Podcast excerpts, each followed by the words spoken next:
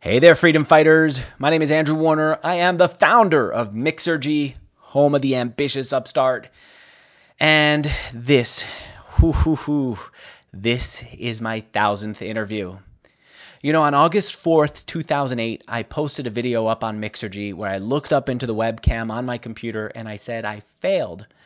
And I said that I was going to shut down my invitation business and start doing interviews with entrepreneurs and people in general who I admire so I can learn from them and take back what I've learned from them to build a more successful company in the future.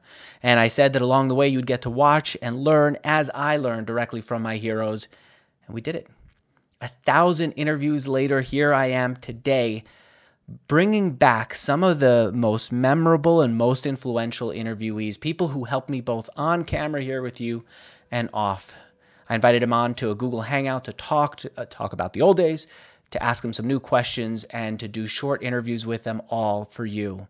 That's what this is all about. My goal when I started out was to build a successful company. I think Mixergy is that company but I wanted to be even more successful. My goal as I started to talk in interviews afterwards evolved into saying that I would like someone who's watching these interviews to learn from them, to use what they learned, and then build a successful company so they can come back here and do an interview themselves. Basically, I consider this a circle of like the circle of life on Mixergy. You learn, you do, you come back, and you share with others so that they could learn from you. And I'm so proud at how many people have done that. And I'm hoping that you, the person who's listening right now, will help to complete that circle sometime soon. We're going to start this whole program off with my interview with Seth Godin, the person who started here with the very first video interview on Mixergy. Let's get right into it. Seth is the best selling author of 17 books. He writes about the post industrial revolution, the way ideas spread, marketing, quitting, leadership, and most of all, changing everything you might be familiar with his books Linchpin Tribes, The Dip, and Purple Cow. In addition to his writing and speaking, Seth is the founder of Squidoo, a site for creating single web pages on your interests and recommendations. Seth, thanks for being here. Oh, it's a pleasure. I'm not sure where here is, but somewhere in cyberspace, I guess. Um, somewhere in cyberspace. This is on Mixergy, where Seth, you were my first. Oh, I know that guest. part. I know that part. Ah, okay. You don't know like what tool we're using. No, I know that part too. What I meant is, I'm in New York, you're not, and the, ah. concept, the concept of here becomes really amorphous because how can you be? In, it, it's like a Star Trek transporter thing. What would happen if the beam split somehow and the data went to two different places? And you'd have two Kirks and two Spocks. There's no the sense of here disappears. So that's how I was getting metaphysical on you. Of course, I know ah. where I am. Well, thank you for doing this, Seth. You know what? I have a list of questions that I was going to ask you, but I first have to acknowledge my heart was pounding before you got on here. My heart is still just trying to settle in. I've done a thousand of these. I'm still nervous. I thought at some point the inner resistance, the lizard brain, would quiet down. Can we ever conquer that part of us that creates this insecurity, that keeps me from focusing on my questions and has me just focused on my inner inner demons? Well, uh, Steve and I disagree with this about the resistance, but I don't think it can be conquered. I think that trying to conquer it is the problem. That trying to make the fear and the lizard brain go away is what distracts us and takes all of our time and energy. And in fact, you can befriend it. You can welcome it back. You can say, oh, I'm getting that tingling in my toes and that little pain in my stomach. It means I must be doing something worthwhile. See? And so I look forward to that feeling uh, it's a good way to remember that you're alive, but it's also a good way to know that you're on track. What brings that up for you? Do you have a specific example of something that brought out that inner resistance?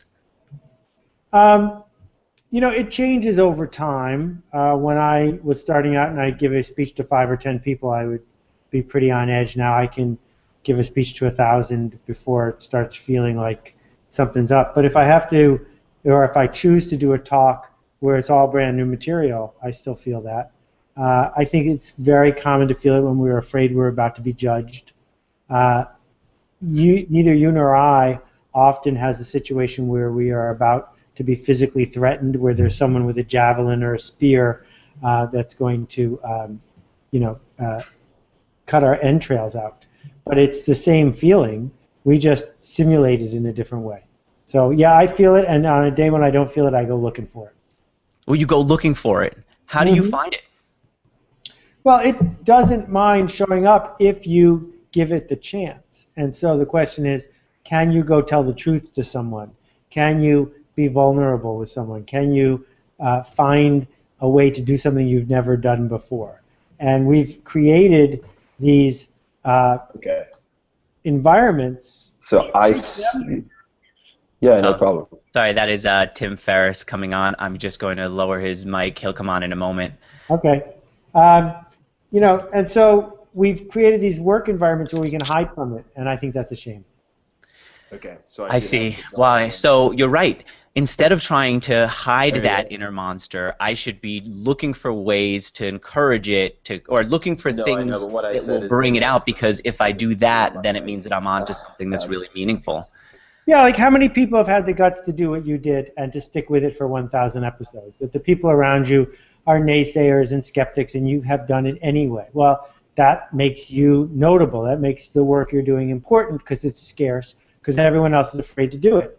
And the way we keep this up and to scale it and to make more of an impact is by finding that feeling again.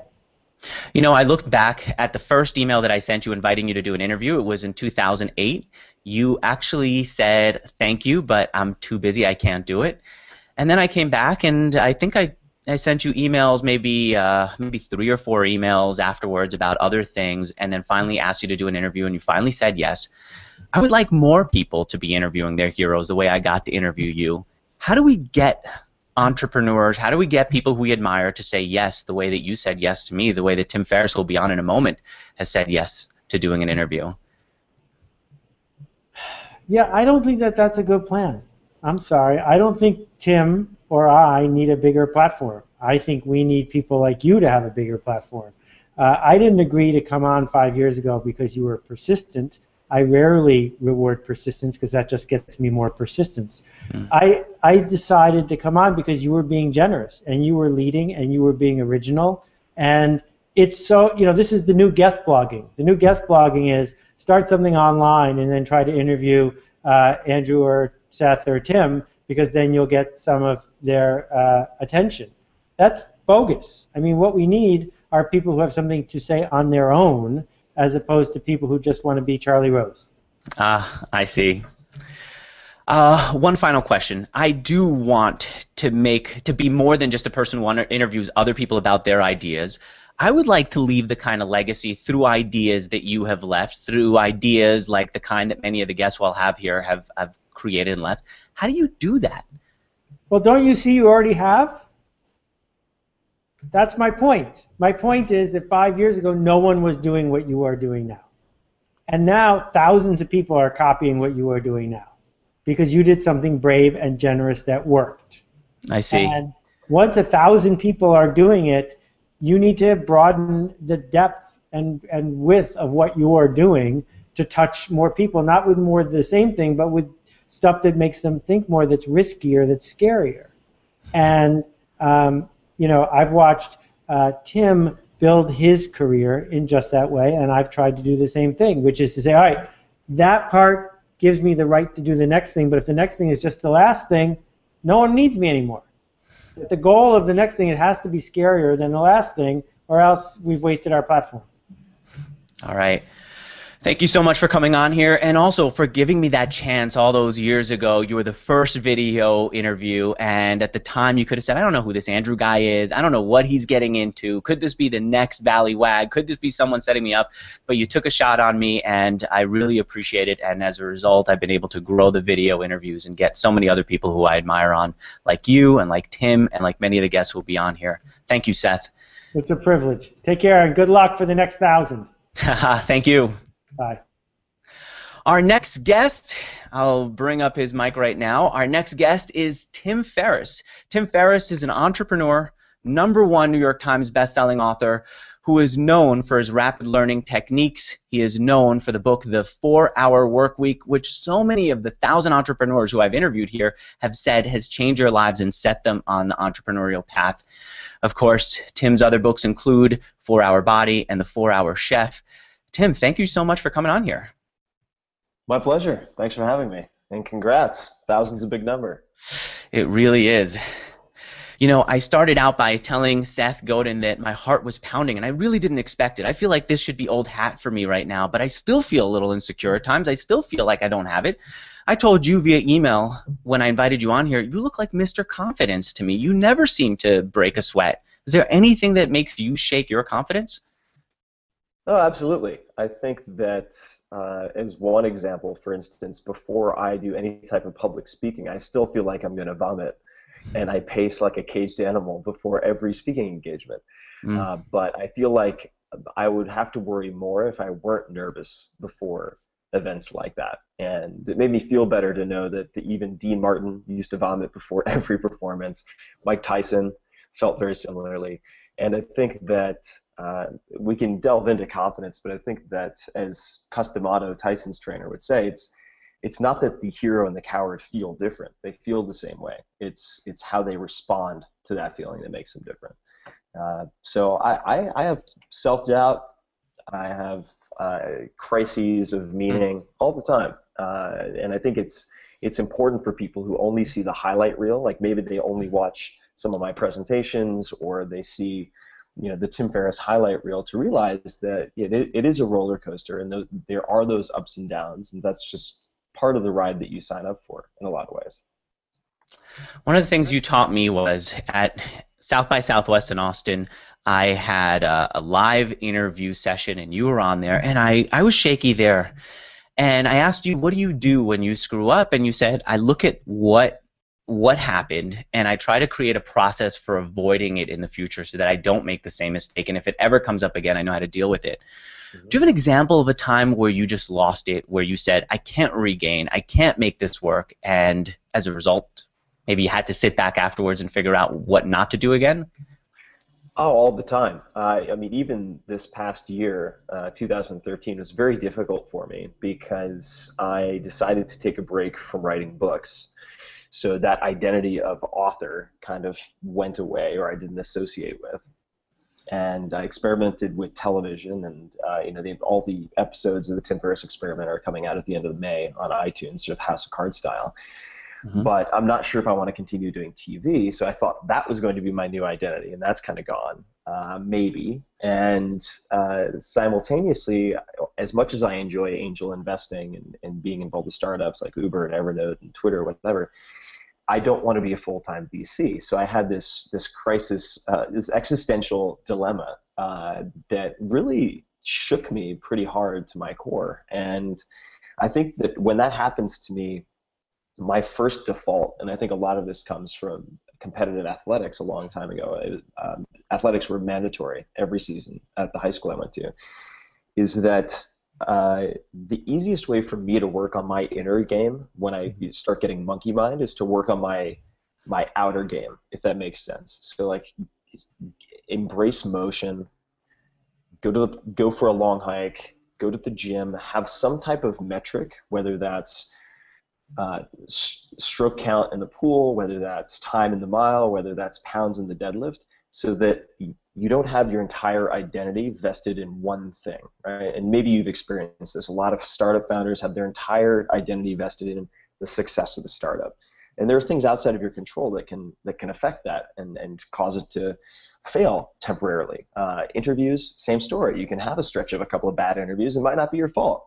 And uh, by diversifying your identity, say, with one athletic component, uh, one sort of intellectual component, and one professional component, every week can still be a win, and you can gain that sort of positive momentum to do more things. Uh, but when I get trapped inside, I go outside. Uh, that's that's usually the, the quickest the quickest fix for me. You know what? I remember you telling me that when you came out with the Four Hour Body, and it reminded me of the the importance in my life of running. When I go for long runs, I feel like I can conquer something on my own without having to depend on an audience to like it or a or an interviewee to be a part of it or a sponsor to to bless it with cash. But what I found is over the last week, I think I ran maybe half as much as usual, maybe half, maybe three out of seven days, maybe four out of seven days, and I, I find that I minimize the importance of it when work comes into play because I prioritize work. Isn't that the better way to do things? To if thing if life if work isn't working out to focus more on that and then to take away from the running or swimming or the external benefit the external activities. Well, I think it, it depends on how you're looking at your schedule. So you can look at your schedule as a finite pie of discrete elements, and you have mm-hmm. to allocate one that is separate from another. But in my experience, at least, the easiest way to address, say, depression is diet as well as exercise. Uh, there's, there's a very interesting book called Spark about this entire this exact topic and the best way to improve cognitive performance is to improve physical performance because, of course, the brain is an organ like any other. So I find that the most important time to exercise is when you feel like you have no time to exercise. Hmm. And I remember something that Russell Simmons said uh, to me once, which was uh, if you don't have time to meditate for 30 minutes, you need to meditate for three hours. and uh I think that that, t- that sense of time scarcity is often an indicator of exactly what we should make time for. Easier said than done, but this is something you constantly have to practice. It's a habit. Uh, and I think that uh, it's not as though you make the decision once and you're done. It's like, oh, okay, I understand what a good diet looks like. Now I don't have to ever think about diet again. That's not how it works. But when you develop a habit and say, uh, consume 30 grams of protein within 30 minutes of waking up for two weeks, that will become your new default. And once you have that default, you don't have to allocate any bandwidth to it. It just becomes like brushing your teeth. I see. That makes sense. I'm uh, looking at the list of people who are going to be coming on later today. Jessica Livingston, if all goes well with the, with the technology. Jessica Livingston from Y Combinator will be here. Drew Houston of, uh, of Dropbox is going to be coming on here. Um, I want I'm wondering from you, how do you learn from these extraordinary entrepreneurs? I want to try to bring back some of your way of breaking down what they with what successful people do. I want to bring that to my interviews so that I can pull out ideas from my audience that they can use the way that you might.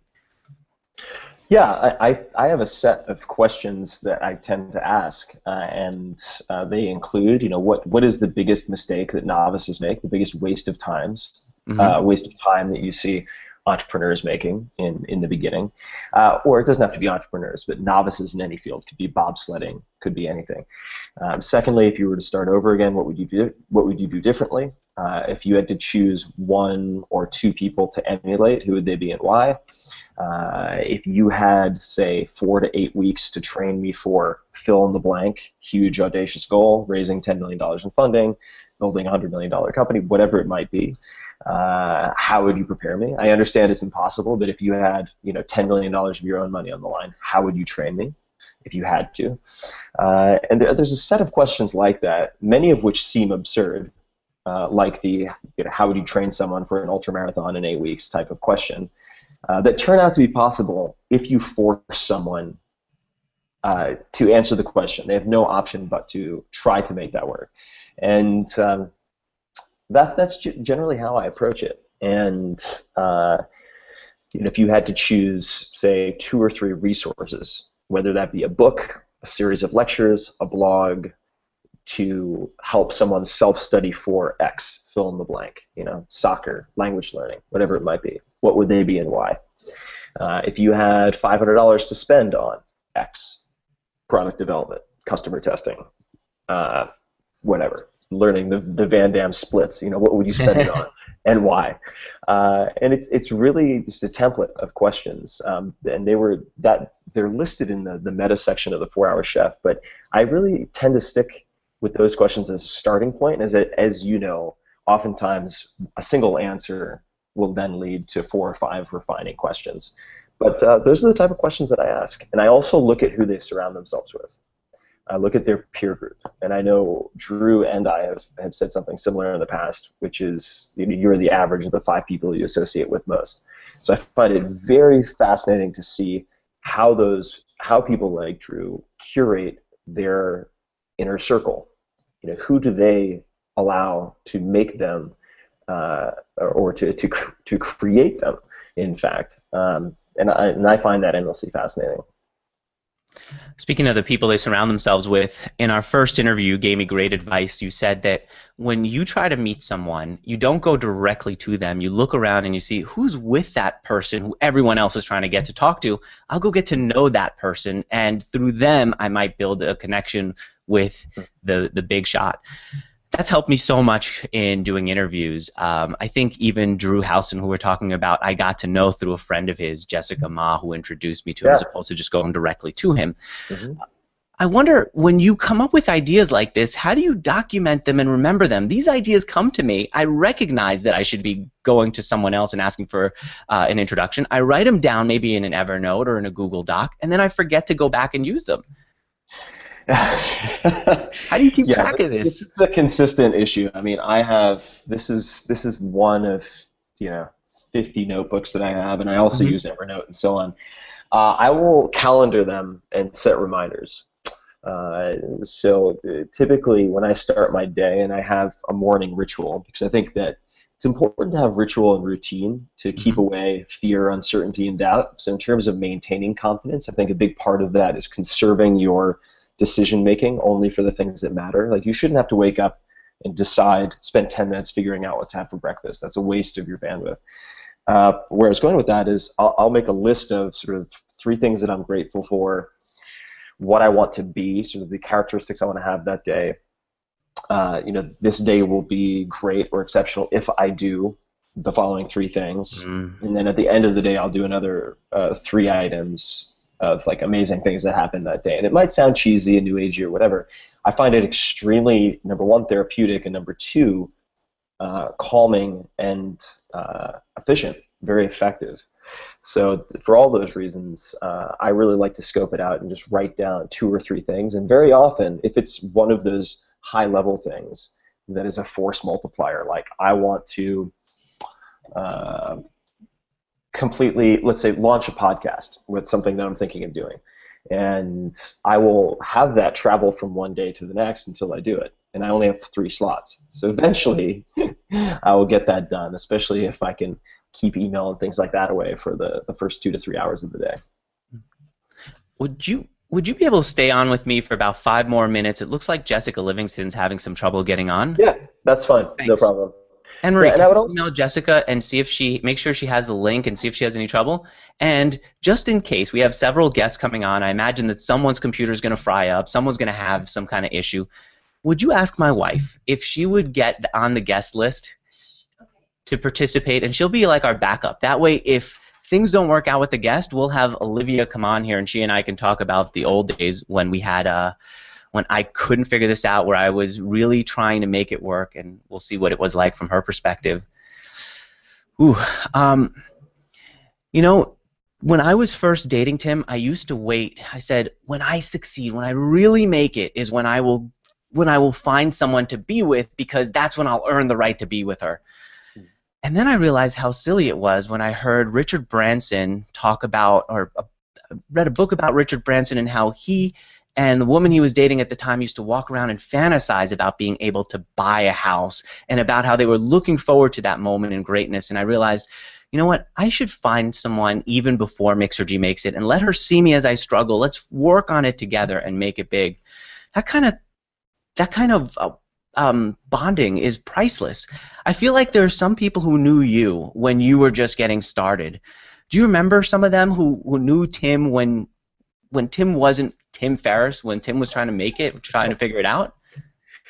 Yeah, tons of them. I mean, I'm I'm friends with almost all of them still to this day. So that that could go back to 2007 when I was just kind of scrapping along and trying to get to South by Southwest and begging and pleading with Hugh Forrest at South by South Interactive to give me one slot if somebody dropped out.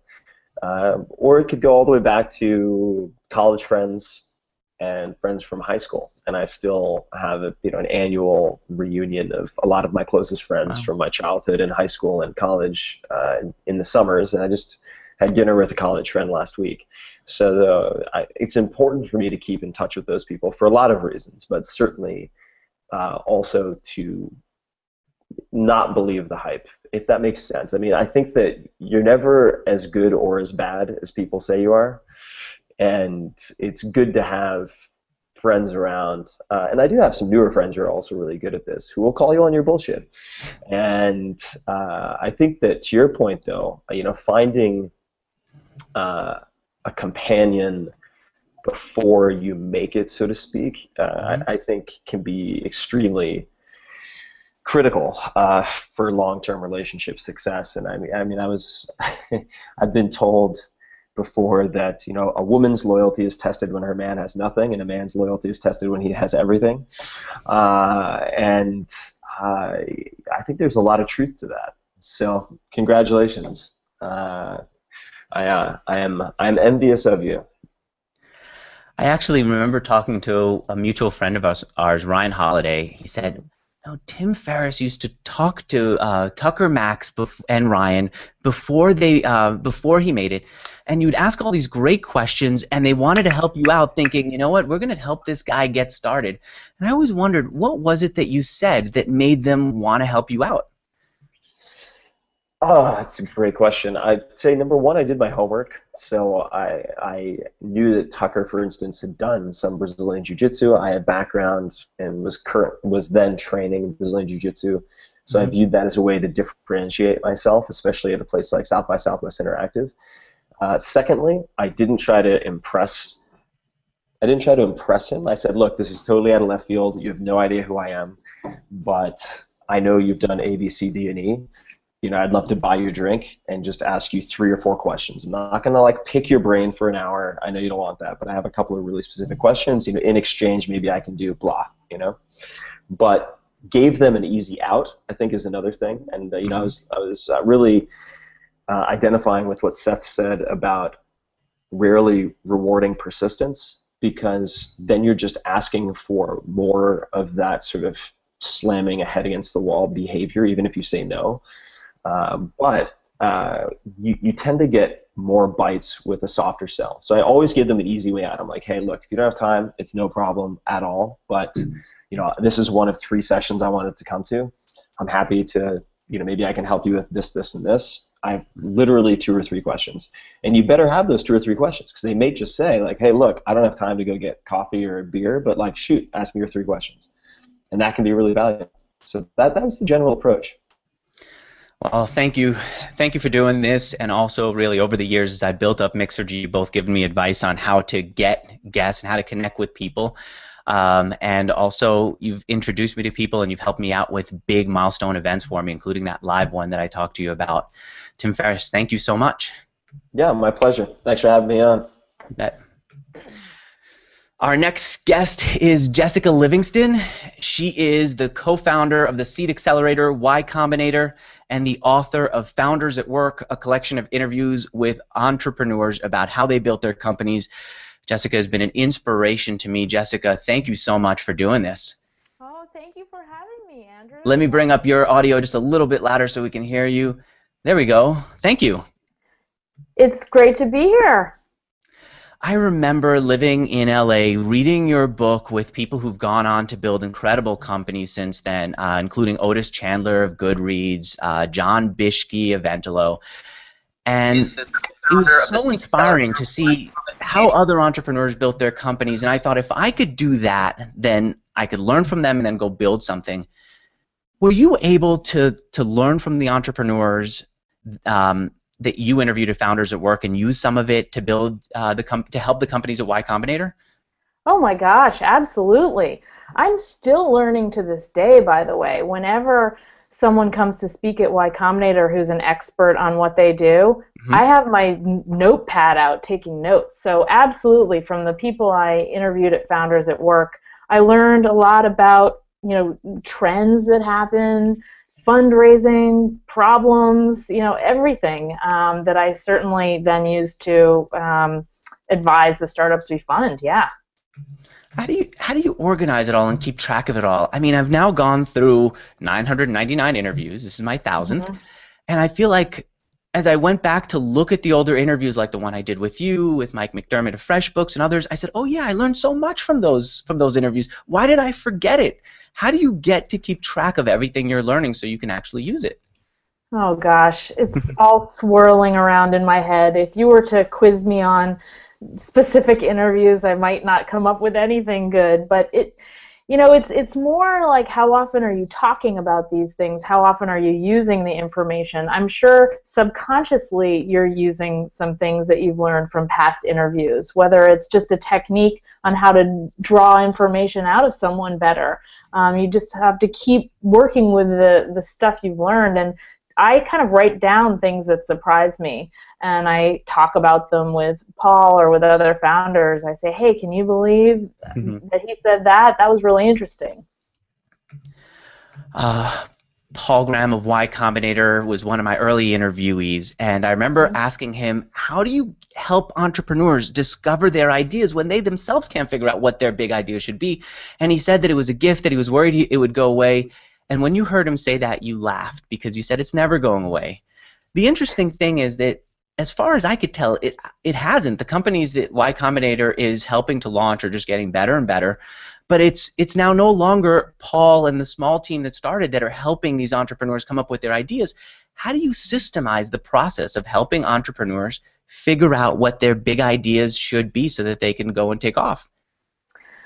Hmm, well, it's hard to systemize the process of having ideas, except for like we we have office hours with the startups and we mm-hmm. we force them almost to say you know is your idea working what results have you gotten because it's very easy for founders to kind of be in denial they think they're married to an idea and they might not think well gosh this isn't something that people seem to want so we we the process we use is a lot of office hours and a lot of really smart uh, partners at Y Combinator saying, you know, is this working? Have you thought of this? Um, what have you done here?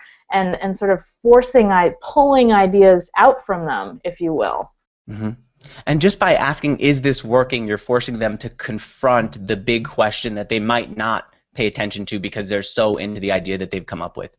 I think so. You you don't you wouldn't believe how married founders get to their idea, and it's easy to go into denial on you know whether people actually use it because like that's the proof, right? If if no one is is coming back to your site, then there's something wrong, and you need to adjust it slightly or change entirely.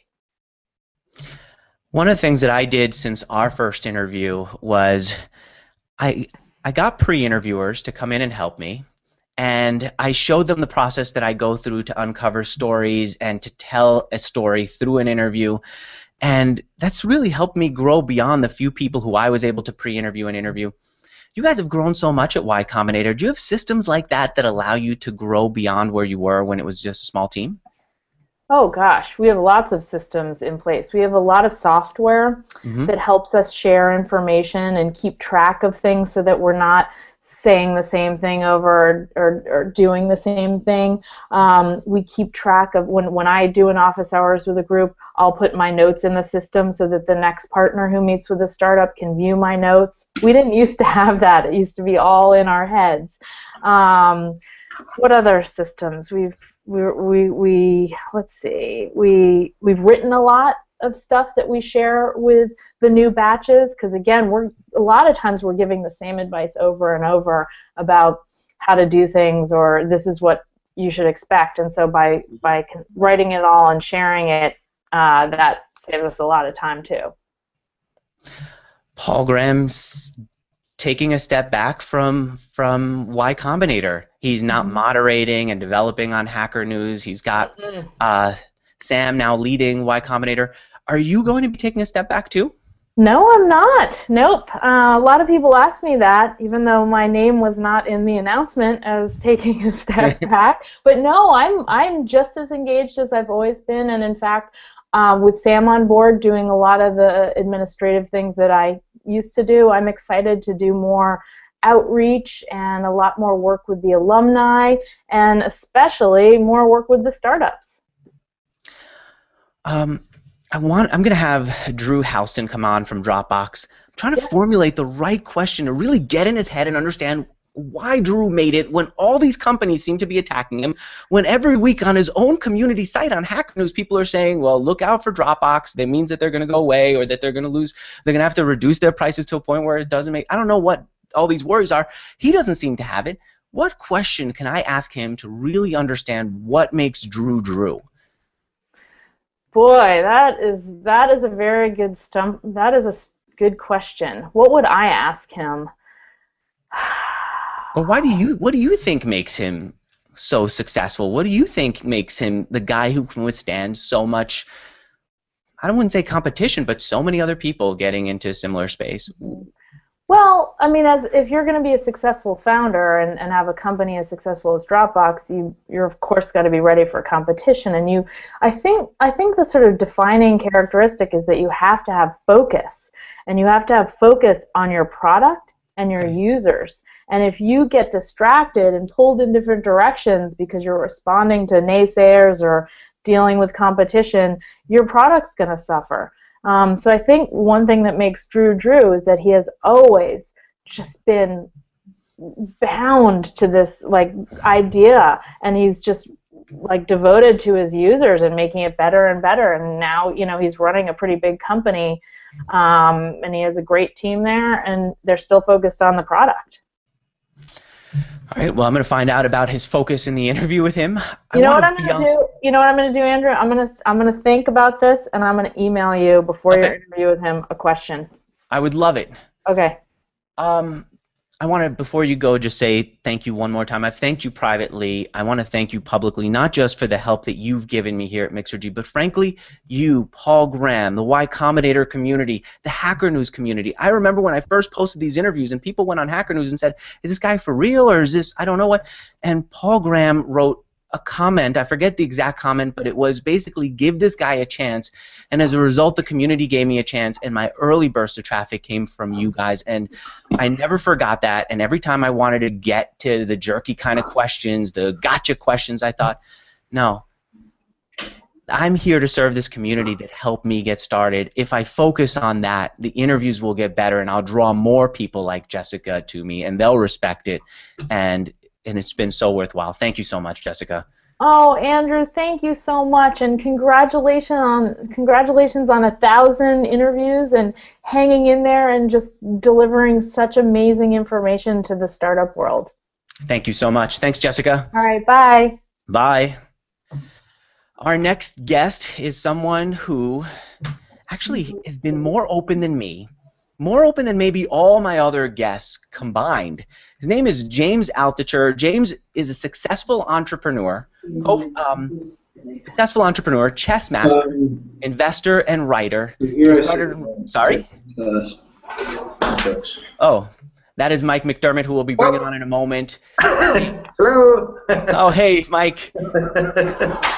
There he is. I'm going to bring on James here first. James, welcome to Mixergy. Thanks for doing this. Andrew, thanks for having me on for such an auspicious occasion.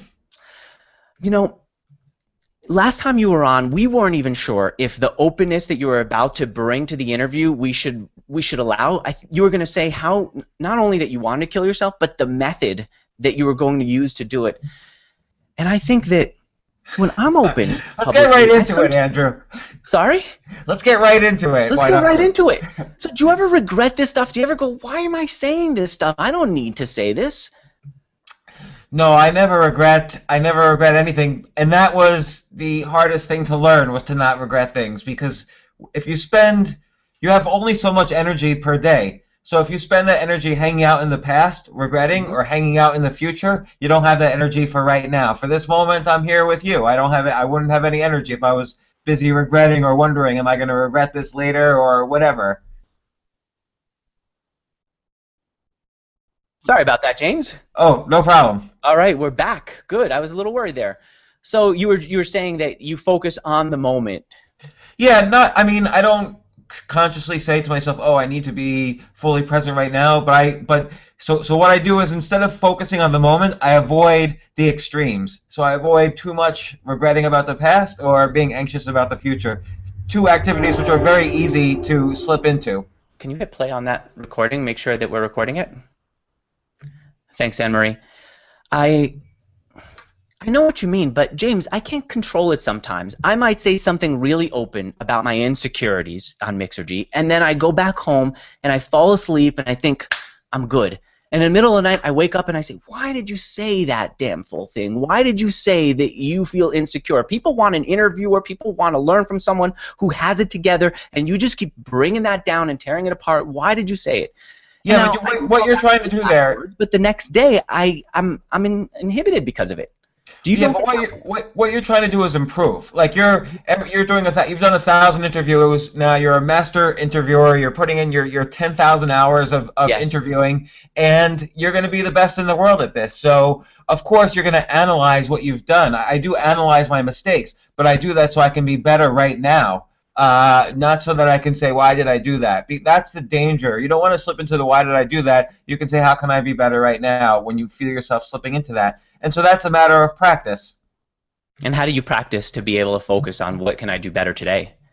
Well, it's a matter of constantly trying to I, label uh, what you're doing. So, am I if if I'm an entrepreneur, if I spend too much time regretting uh, about something in the past, I'm not going to be able to close the sale I'm in right now, and that's happened to me. So you kind of uh, with the gun to your head, literally, you kind of have to say, okay, I need to I need to not regret. I need to learn from this so that I don't make this mistake again. And I've had huge, huge mistakes that I've had to learn from, or else you know everything would go up in flames, and everything often did.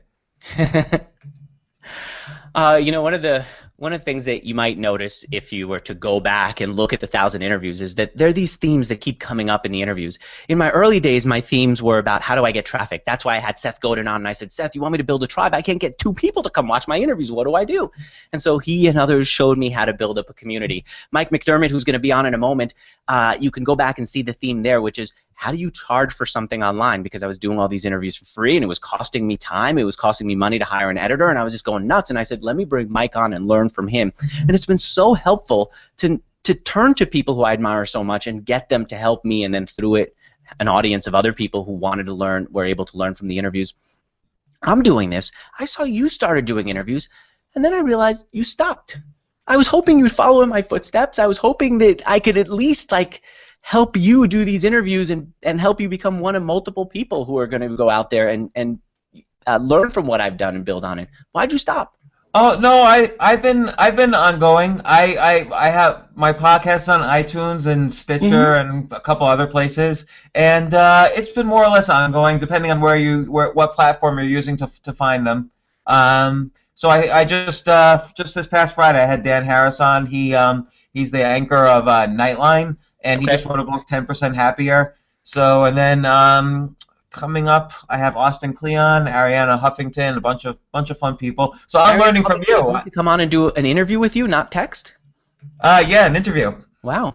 So uh, I had Wayne Dyer on. So I have a mix of like from entrepreneurs to kind of you know people like Arianna or Wayne Dyer who's sold 100 million copies of his. Yes. I see. So maybe my my podcast feed uh, for you isn't working, and I'm going to go and check it out. Do you do what I do? Do you say to yourself in the morning, "What do I need to learn here today? How can I get better?" And then if I'm going to interview these people, let's ask them questions to get some help from them.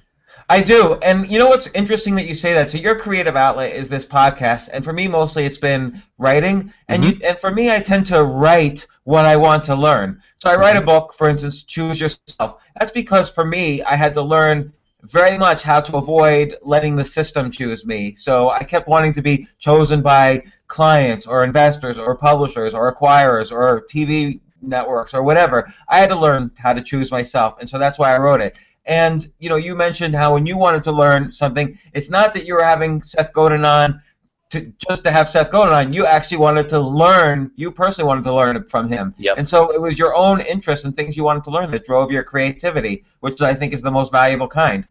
I see. I always feel like a fraud if I'm going to write a book on something as a way of learning, but I guess through the process of writing, you learn it.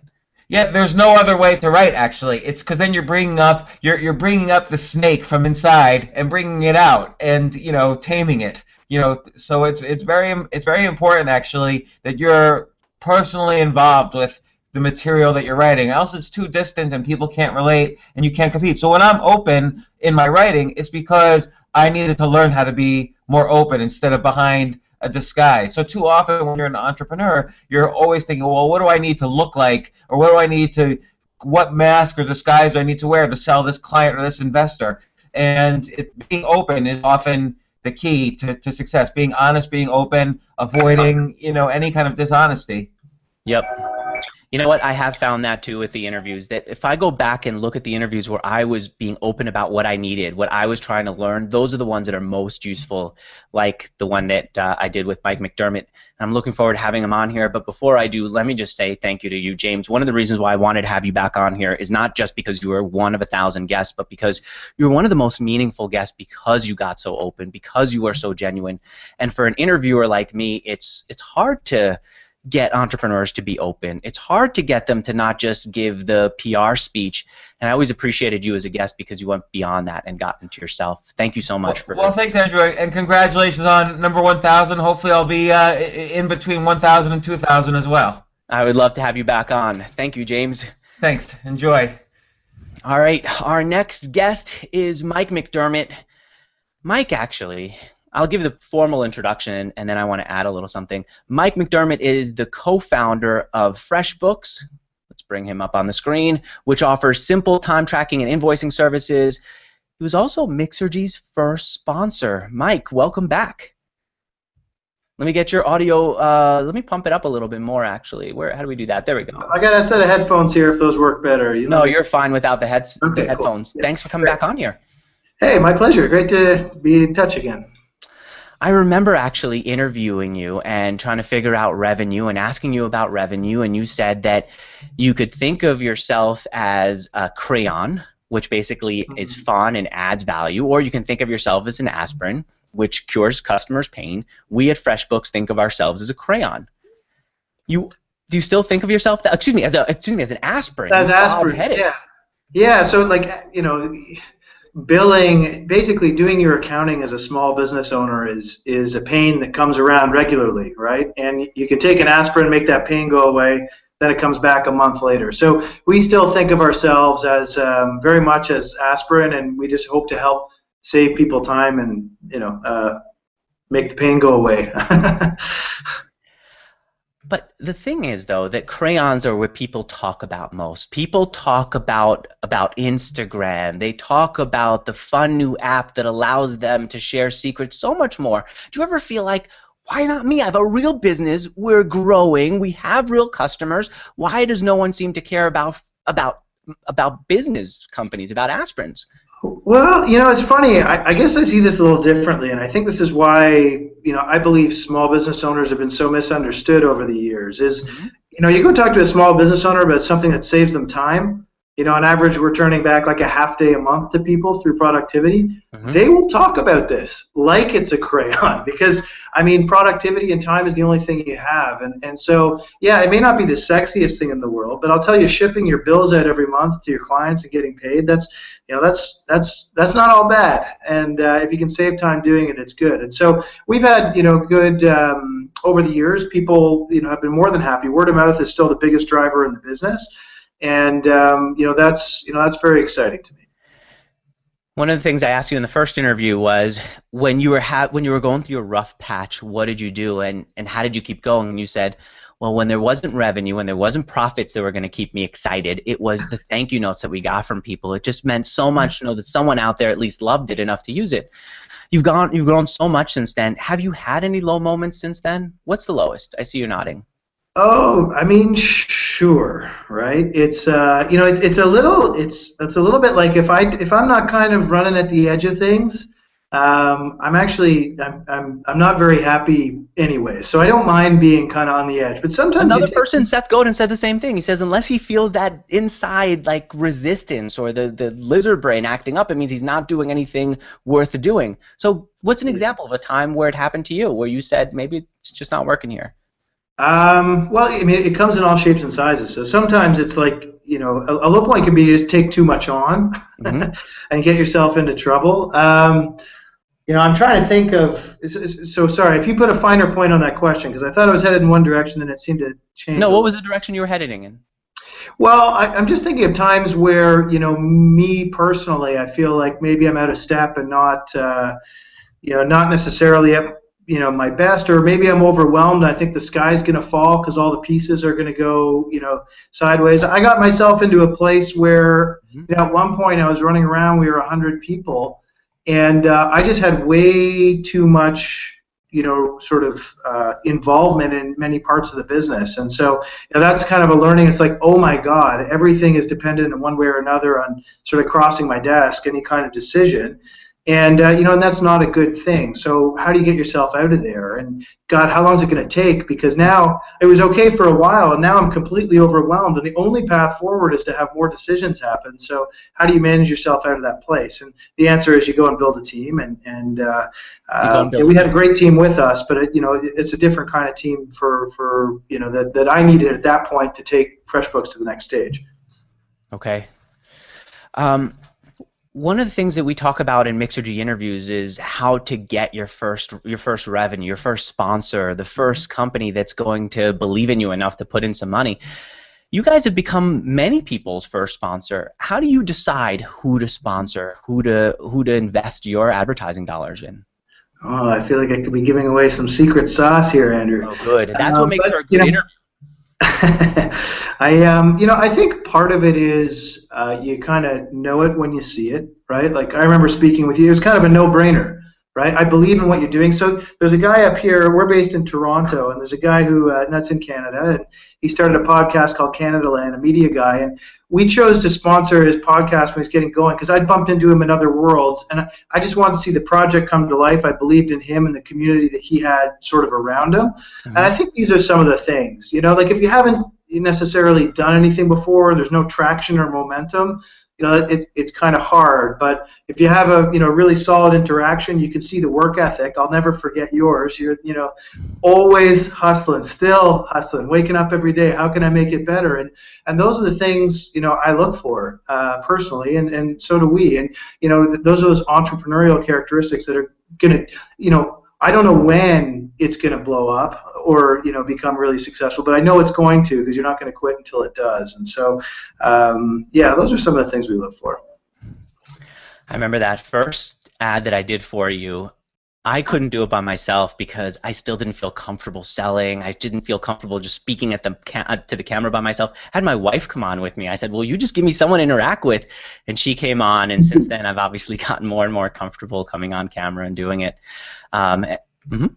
I was going to say, ironically, that's almost one of the things to look for. I think people who are, you know, I think it's important to know your value, and I'd hate to think that, you know, you didn't feel as valuable as you know maybe you should have, or you know, that's not what you said. Don't no, it was wrong. it was Sorry. more about just. I, for years, had built my, my previous company in quiet and hiding, just talking publicly was uncomfortable. Being the person who would just go on camera and speak to the camera was was just such an artificial thing to do that I didn't feel right doing it. And I brought Olivia on, and at the time we did the we did the ads together, and I think that it made for a more interesting ad. And as a result, I got more comfortable and more comfortable. And I really always appreciated you guys for just giving me the shot and saying, "Hey, you know what, Andrew? Do whatever you want. Let's see where it goes. We trust you enough that yeah. that we trust you enough to bring your wife on, to bring whoever you want. Just go for it." No, uh, we did and we do. well, thank you. Thank you so much for being the first sponsor. And I also, of course, use FreshBooks to build my own sponsors today. Uh, and I, you. I, I, appreciate it. Because you know what? It's very um, tough to remember to send out an invoice every month. I just have you guys on recurring billing and it goes out. And if someone forgets to pay, you guys will go and nag them. And I don't feel like I have to do it. You'll send an email saying, hey, remember you owe Andrew some money, and I really appreciate you for doing for creating the software and also for being my first sponsor here on Mixergy. Thank you, Mike. Thank you, Andrew. Very proud to have been part of the franchise you're building here. Congratulations on everything to date. Thank you. Our next guest is a guy who's become a really good friend of mine. His name is Gagan Biyani. Gagan is the co-founder of Udemy, where which is how I first connected with him. He uh, he is now working on a new startup called Sprig. Sprig delivers fresh dinners to your home. So many people here in San Francisco have told me about how that's the answer to getting food. And I appreciate you coming on here and doing this interview with me. Thanks, Gagan. Yeah, thanks for having me, Andrew. Uh, really excited to be here, and congratulations on uh, interview 1000. Thank you. You know, one of the cool things about you was I remember a few years ago, before you even did the interview, putting a post up on the site saying, if if Mixergy delivered any value to you, would you please like give me a report card? Tell me what kind of value and how helpful it was. And I remember seeing your comment in there and thinking, all right, this is not just some guy. This is Gagan. He's using Mixergy somehow, and it meant so much to me, like I was on the right track. Before we get into you as an entrepreneur, you as just a listener of Mixergy, what do you use that's so useful? Yeah, so uh, when I was starting out my career, one of the I think one of the amazing things right now about about starting a company is that there's this huge treasure trove of information on the internet that can help you answer a lot of basic questions. And so I used to, and I don't have as much time anymore to do this, but I used to basically spend every time I was eating food, so breakfast, lunch, and dinner, watching videos online of like successful entrepreneurs talking about various challenges that they've had and what they did to build their business. And I would also spend some of that time reading reading online, although that's generally now you know relegated to my smartphone. Uh, but yeah, so I would watch Mixergy interviews while while eating lunch um, to sort of be you know semi-productive, but at the same time get uh, that sort of daily education. Um, and then if there's a specific company that I'm looking at or really think is exciting that I'm trying to do more research on, and they have a Mixergy interview, that I'll often you know watch that founder's interview as well. So then you went out and you, you built Udemy, and so many people have told me uh, that they don't think that college is going to survive for a long time because of Udemy and similar sites, but largely Udemy.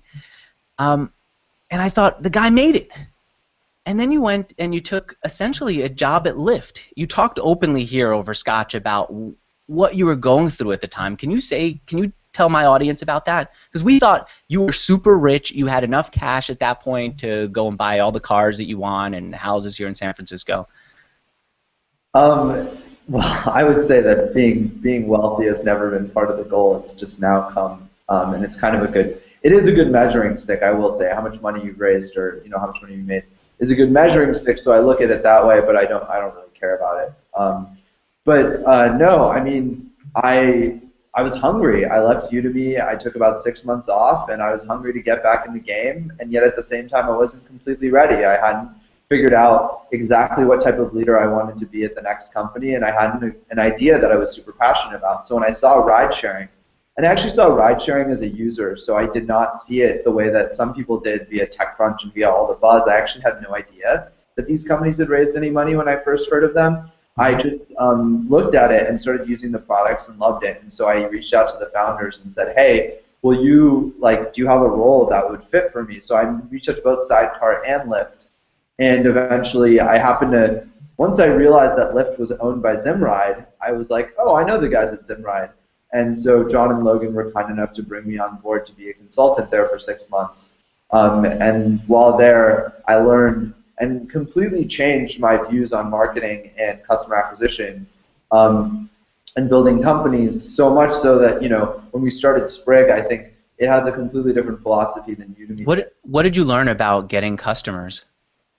Well, I just learned the, the second half of the coin of uh, customer acquisition. I mean, I think that I came into Lyft with a better understanding than, than the Lyft team, other than the one person I was, the one director of marketing there. But other than, you know, comparing to everyone else, I feel like I had an amazing understanding of customer acquisition from a from a brass knuckle perspective, like paid acquisition, you know, email marketing, viral acquisition, all the sort of traditional growth hacking types of marketing. But I had never thought about brand, and I had never thought about product. And one of the things about like local marketing is you have this incredibly tight knit network of potential customers. I mean, Lyft customers see each other every day.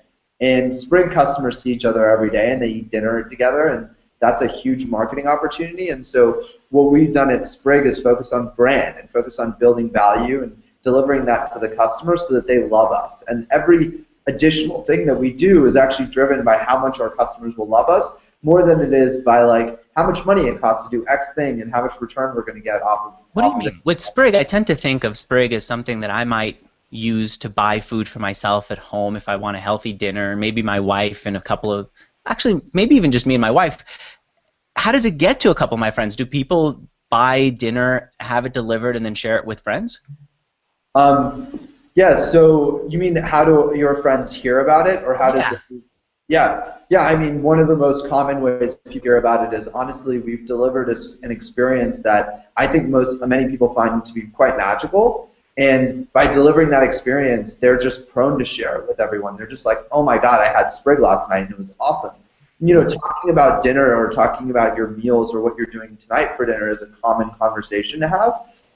Like, and so that's one thing. But then the second thing is, of course, dinner is a social experience. If I'm having two friends over and we're like hanging out and having drinks, maybe, maybe you know, or having scotch at your place, like maybe having a dinner, having food alongside it is a common occurrence, right? You order Chinese food together, or Thai food, or Postmates, or whatever. And Sprig has become viral in a lot of ways because of that. You know, I'm I'm realizing that passing a note to Anne Marie to check in on Noah, who is who is here and ready to come on for the next uh, interview, and then he disappeared for a moment. I want to make sure everything's okay with him. Um, you know, I was realizing, Gagan, that I was holding back. The last question was that one of my earlier questions about where you were when you were working at Lyft. What I was trying to get at was you you had shares in a successful company, but you weren't cash rich at the time, which I feel is an issue that many people around here have, right? Totally, yeah. That's, that's where you were, and so how do you how do you get along? How do you feel when you're in an environment here where so many people seem to have made it, and you know Udemy hadn't sold out yet, and your next thing hadn't even started? Uh, I don't know that that ever bothered me, to be honest. It's kind of a weird question because it presumes some sort of like internal angst that I just never really had. I mean, to me, the angst was around like whether or not Udemy is going to get to, to the, the goals that I have for it, right? Mm-hmm. So I expected to do what you talked about, which is if it can prevent, if it can change the way that education works for millions of people. I think it's already provided an impact, but it hasn't.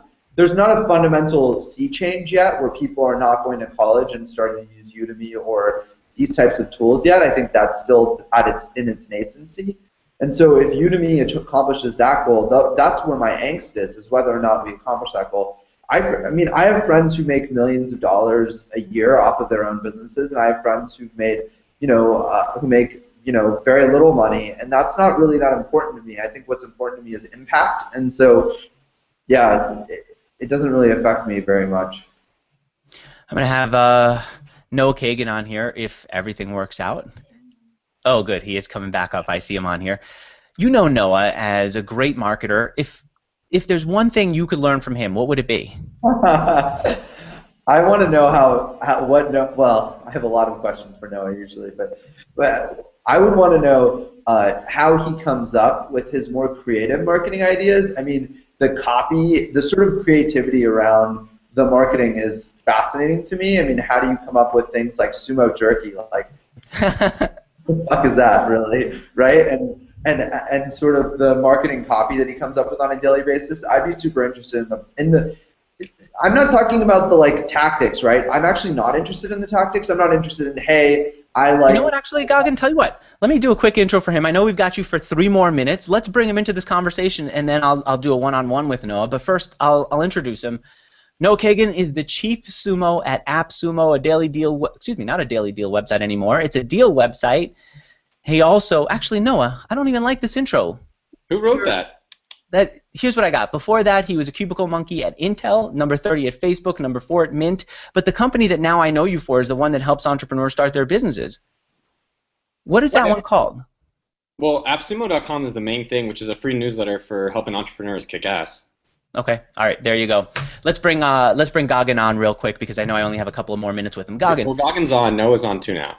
Yes. Gagan. What was your question for Noah? I want to see if uh, if if I can have your perspective on this interview with him. Yeah. So Noah, when you have a like specific creative challenge that you're trying to deal with, how do you get yourself in the zone or get yourself mentally prepared for like you know do you go on long walks? Do you like have a routine? Do you go drinking with your friends? Like what's your routine to get yourself in the zone to come up with those sort of ideas? Where do they come from? Yeah. Um, ecstasy, acid. You got to do a little coke. I think coke's big in San Francisco now, right? That's what I hear. One quick side thought I want to I want to say to Andrew, and I think a lot of the people who are watching, you know, AppSumo and Udemy used to work together really closely, and then it was it got even a little competitive at some point. point, and I started hating Gagan. Like I really hated this guy uh, the, the, guy you guys are all watching. I don't know if it's on me, but uh, I definitely hated him. And uh, and I had a chance to have a dinner with him. I don't know, maybe about six months or a year ago. And it really taught me a valuable lesson where like this valley is small, the internet is you know surprisingly connected, and it's really like stupid to go judge people without really knowing them. And so I actually really respect them, and uh, it was interesting to listen to your story with you know when we were here, and also with Andrew. So I will say you never know if you're going to work with someone again. So try not to be as much of an asshole as possible.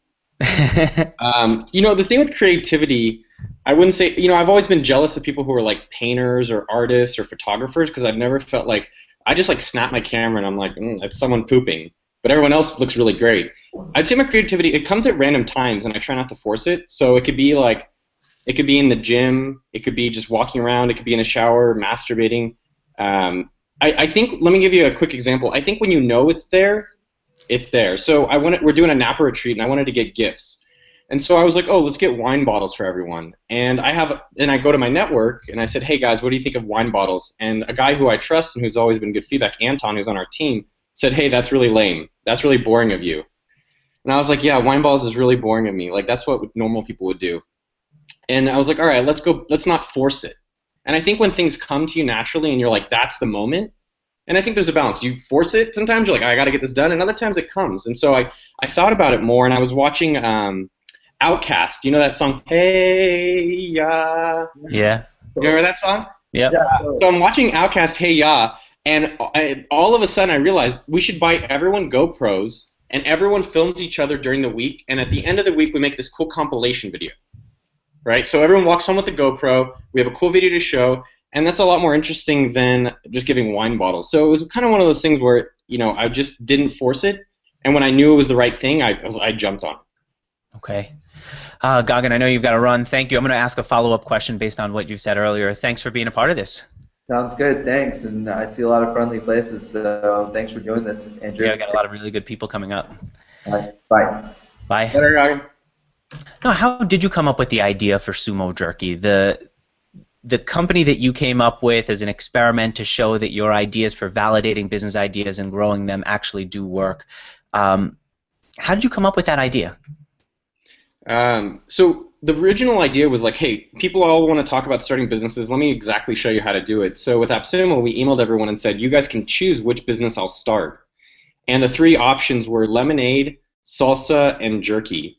And uh, I, you know, I could have been fine starting either three of those, but I think one of the things that I've really took to heart this past probably 18 months, especially since we started the monthly 1K course, is doing things that I enjoy. And so I eat jerky almost every day. Mm-hmm. And it's something that I have a, a lot of knowledge about. I know what the costs are. I know what the different brands are.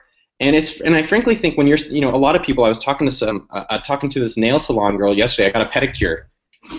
You show us your toes? Let's see. Uh, uh, can you see them? Oh yeah. Yeah. Boom. So I was getting a pedicure. It's really great to get pedicures. It makes me happy when I walk around. And uh, and she's a, she's super fit, really tight body. Uh, and I was like, oh, and she's like, I'm like, what do you really want to be doing? Because she's like, I don't want to be here. And she really wanted to be helping people get fit, but she was really afraid to ask people. And I think what I've realized is that when you're doing something like jerky, which I love doing and I love eating and I love sharing, it makes it much easier to succeed as a business. And so the, the takeaway that I recognize. What's that? You're happy to email me and say, Andrew, I think you should check out my new jerky. Did, I did email you, and you did buy it. And I jumped on it. I love uh, not beef jerky, fish jerky. Uh, you were the only one who got custom jerky too. Thanks. Here's uh, something else I wanted to talk to you about. I apologized to you privately a few years ago. I want to apologize to you publicly uh, for bring this up publicly and then ask you a follow-up question about it. I remember it was we were both heading towards the bathroom in Washington D.C. and I said, "You know, Noah, when you did one of the first courses on Mixergy for AppSumo, I was upset after it was published. I said, it was just kind of an MVP, and we just threw anything out. And I love my audience, and I should have created something better. And anyway, at the time, I was I was upset with you for pushing me to do it. And then later on, in that the way to the bathroom, I apologized because I realized that that was a good start. But I still want to talk to you about this thing, this idea of just launching anything, even if it's just on a GoDaddy website, and putting your credibility out there on the line. And it could potentially be ridiculous. It could potentially fail, and you don't want to. You don't want to give someone. You don't want to give your customer something ridiculous. You don't want to fail. How do you deal with that? Um, I think two things. I, I go to. I went to the gym last Wednesday with my trainer Garrett, and he is such a dick Like every Wednesday, he just brings me as much pain as possible. And I was like, and so he made me do like a hundred lunges.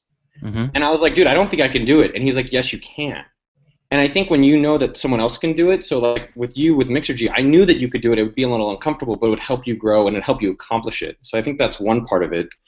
Uh, and the second thing is not everything works, right? And so I'll give you a very specific example. um, Is that uh, I try to get people to buy custom art poster, uh, taco posters. Mhm. So I went out to my network. I only went out to probably about five people. I was like, guys, I know you love tacos. Will you buy my taco posters? I'm gonna get this guy named Will Bryant to design them. And uh, no one bought it. And you know, it's my friends. These people are people that love me, and they're like, oh, no, you're stupid. Why would I want to buy that? So I don't really feel. I think when people say, oh, my friends and family are gonna be embarrassed, it's like either you're offering the wrong thing, or they're not your real friends, and maybe get a better family. Um, but I know for my friends that they're always getting my back, at least the ones that really matter to me, and those are the ones that I try to count on. Uh, so when the taco posters didn't work, I actually went back to them and I offered this, which is uh, taco T-shirts, and now it's actually getting manufactured. And so the point, though, is that when things don't work, it's it's great when things don't work out. Uh, and I, I think about this all the time, like when I get a ticket, or when my food isn't the way I want it, or when someone's mean to me and hurts my feelings. I try to think about, all right, well, what can I learn for the next time? And that's really the main thing. Not that it fails, but the next time. So But don't you ever feel? Don't you ever feel like, look, I'm starting to get this big reputation. People are respecting the work that I do, and if I create just uh, a jerky site on a quick GoDaddy domain, then they might not respect me anymore. They might not see me as one of the people who helped create Facebook. Um, you know, it's really interesting. About a month ago, I was talking to Anton. Anton's uh, the guy who writes a lot of the AppSumo emails. And I said, why do we give a shit to spend literally maybe two days to three days? Like that's, I, I don't know, that's probably in terms of cost, maybe $5,000 writing an email. One email. And why do we care? Like me and him argue. Like we're bros and we bro it out on that stuff. But I was like, why do we care? And you know what it really is? Is that we do the things that represent the way we want to be and the way that we want to be portrayed. And that, that's what it really comes down to for each person. So it's not about being super ghetto and, and being hood or putting out things that embarrass me myself, but putting out things that I can like can stand behind and say, yo, if you don't like it, that's fine. Let me learn from it. But this is something that represents me, and I'm I'm comfortable with that. Even if it's a little bit offbeat, like toes that are blue in a business interview. Dude, toes that are blue make me so happy. I really think that everyone should go out and try to get um get a pedicure and then see how it feels. Why does it make you happy? That, and then also the Pac-Man on the side of your head that you once had shaved in. What is it about that? Um, I have a have a few thoughts also about other things. Um, Okay. You know what it is, Andrew? It's I, I think for myself, I don't know, maybe it's the youngest child syndrome where we want a little bit more attention. Um, but everyone goes out and gets a haircut. Like, and, and I think about this in terms of business as well, is that if we're all doing the same exact things, how do you expect to stand out? And so I, I am single now. Um, and it, and it makes me think about it as well as dating, as well as business and other things. Is that if I just go get a haircut, you know, like my hair looks like shit, right? A lot of people looks like shit. I've never. That's actually one of the things I'm self-conscious about. Is my hair? Fine, I'll leave it up. Um, and I have a haircut just like yours. Like you look this, like the same every other uh, bearded person in Yosemite or in Marin Valley. Uh, but the point being is that if you put some lines in your head, one, it kind of makes me happy, and two, it differentiates me. So when I go out and I have my, like my nails painted, it's not that I'm super trying to peacock. One, it makes it funny, but I can't tell you how many people have come up, guys and girls, more more girls, uh, and gay people are like, dude, I love your nails. And so it, it kind of makes me think and recognize, and, and this is the one thing that someone taught me. No, if you ever wear clothing that gets attention, try to wear more of that type of clothing or whatever type of attention you want to be getting. Like, so if you go out and someone says, hey, I really like that jacket, then you should probably go and get more jackets. It's the same with marketing in a business. If you do an ad or blog post or a guest post or whatever it is and it works, all right, now figure out what's working and go do more of that. All right, you were saying that you actually came in prepared. You put down some notes. Um, I had a few things I just wanted to share. I, I don't know. I just was excited. Thanks. Is that cool? Yeah, I appreciate that you put in that kind of work. Yeah, well, I think a few things. I just want to share two apps that I love that most people that I tell about, I've always been like, oh, that's neat. Glympse, G L Y M P S E. What's Have that? you used it? Oh, Glympse is awesome. Whenever I'm driving somewhere or going somewhere, I you send someone a glimpse and they can see where you are and when you're supposed to be there. So Okay. instead of you being like, I'll be there in 10 minutes, I just send them a glimpse, and then they Oh. know when I come. So Okay. I really enjoy, and I'm really enjoying MyFitnessPal. I use it. I've been using it for the past two weeks, um, and I've really been getting into exercising overall. So I'd say MyFitnessPal has just been interesting to see. Like it's made me much more aware of what I'm eating and what I'm putting into my body. Both are totally free. Um, and then the last thing I think that's interesting for your audience, and I've been just really thinking about in a lot of different aspects of my life, is how do you reverse engineer what's already working? What do you mean? So, so what that specifically means is that like I was looking at starting a mm-hmm. podcast, so I spent maybe a good half day reverse engineering the top podcasts and the top podcasts within those podcasts. So like Andrew Warner, what are his top podcasts? How long are they? What are the topics? Who are the speakers? What are the comments that are people are leaving? And figuring out, all right, how do I reverse engineer from what's already working and what people want to create something for myself? And this goes for dating, right? So maybe get a pedicure. Maybe it's not using the same online dating sites. Maybe it's asking for friends. In marketing, what blog posts always get to the top of Hacker News? Who who are submitting those blog posts. So how do you build try to figure out why why those posts are getting to the top of Hacker News? What do they have in common, and what can I do that's similar to that? And I think that's what, what, what most people do wrong is they just kind of like go all over the fucking place and they don't really have any organization around it. If they actually took the time to think about it and say, all right, well, what already is working? Now let me see how I can re- recreate that and then add my own flair. Um, you know what? You've always been really good about that. I've always seen you do that, right down to with uh, with Hacker News when when uh, AppSumo was first getting going and you didn't have the time to keep rocking the top of Hacker News, you said, well, who's on there? Well, how do we get on their website? And then when people go to discover their top blog post, when people go from Hacker News to those blog posts, they'll see us. I mean, that's the same thing we did with, well, I mean, two things like SumoMe.com, it's the same thing. I'm seeing who's already, well, SumoMe is our free marketing tool, and I'm seeing who's already getting their blogs featured there. I'm like, instead of me trying to go get SumoMe featured, let me get the people who are already getting that attention to and the second thing, what's that? To to get those people to use SumoMe. To install SumoMe.com. And the second thing is like with with Hacker News, it's Y Combinator companies. So instead of me trying to like force my way in there, I just went and got a lot of Y Combinator products on AppSumo. Uh, yeah, And I did that. Uh, I by interviewing Hacker, excuse me, by interviewing Y Combinator alumni, I was able to get onto Hacker News a lot more often in the beginning. Hey, you see that Neil Patel is coming on next. Maybe we can continue this. What do you want to learn from Neil about how he is how he markets? I with Neil specifically, I want to know how much money he's making through. I want to because he put out this vague post about all the costs. What's the actual revenue he's making from his digital product on his website On QuickSprout. on QuickSprout? Okay. Um, secondly, I, want, I was actually really curious about his content schedule and does he actually do all of his own writing? Because the way he out, the amount of content he outputs, it looks like there's got to be a ghostwriter or something. So I'd love for him to go about how does he choose the topics and does he actually do all the writing? What's your revenue with your digital product? Um, with the, with the monthly 1K, the how to start a thousand dollar how to start a thousand dollar month business. Um, I don't really look at how much it makes. Honestly, the, I focus on two things. One, I focus does it help us break even? Our costs every month at AppSumo uh, as a business is around seventy thousand dollars. So I make sure that it helps us break even, and then I focus it. I'll show you. We have a Chad. Chad's amazing. Uh, we have you, I mean you introduced me to Chad, my business partner.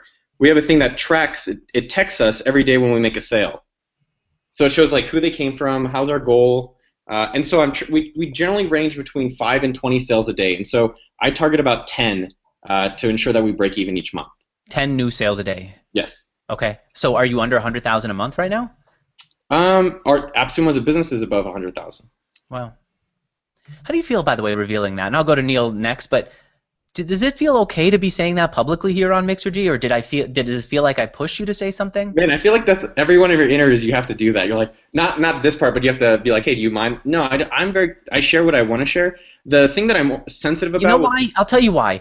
Because so many people after an interview will email me afterwards and ask me to edit it. They'll say, "Can you please remove the fact that I just revealed the number? Can you please mm-hmm. remove the fact that I just reveal, revealed that I had an argument with my co-founder?"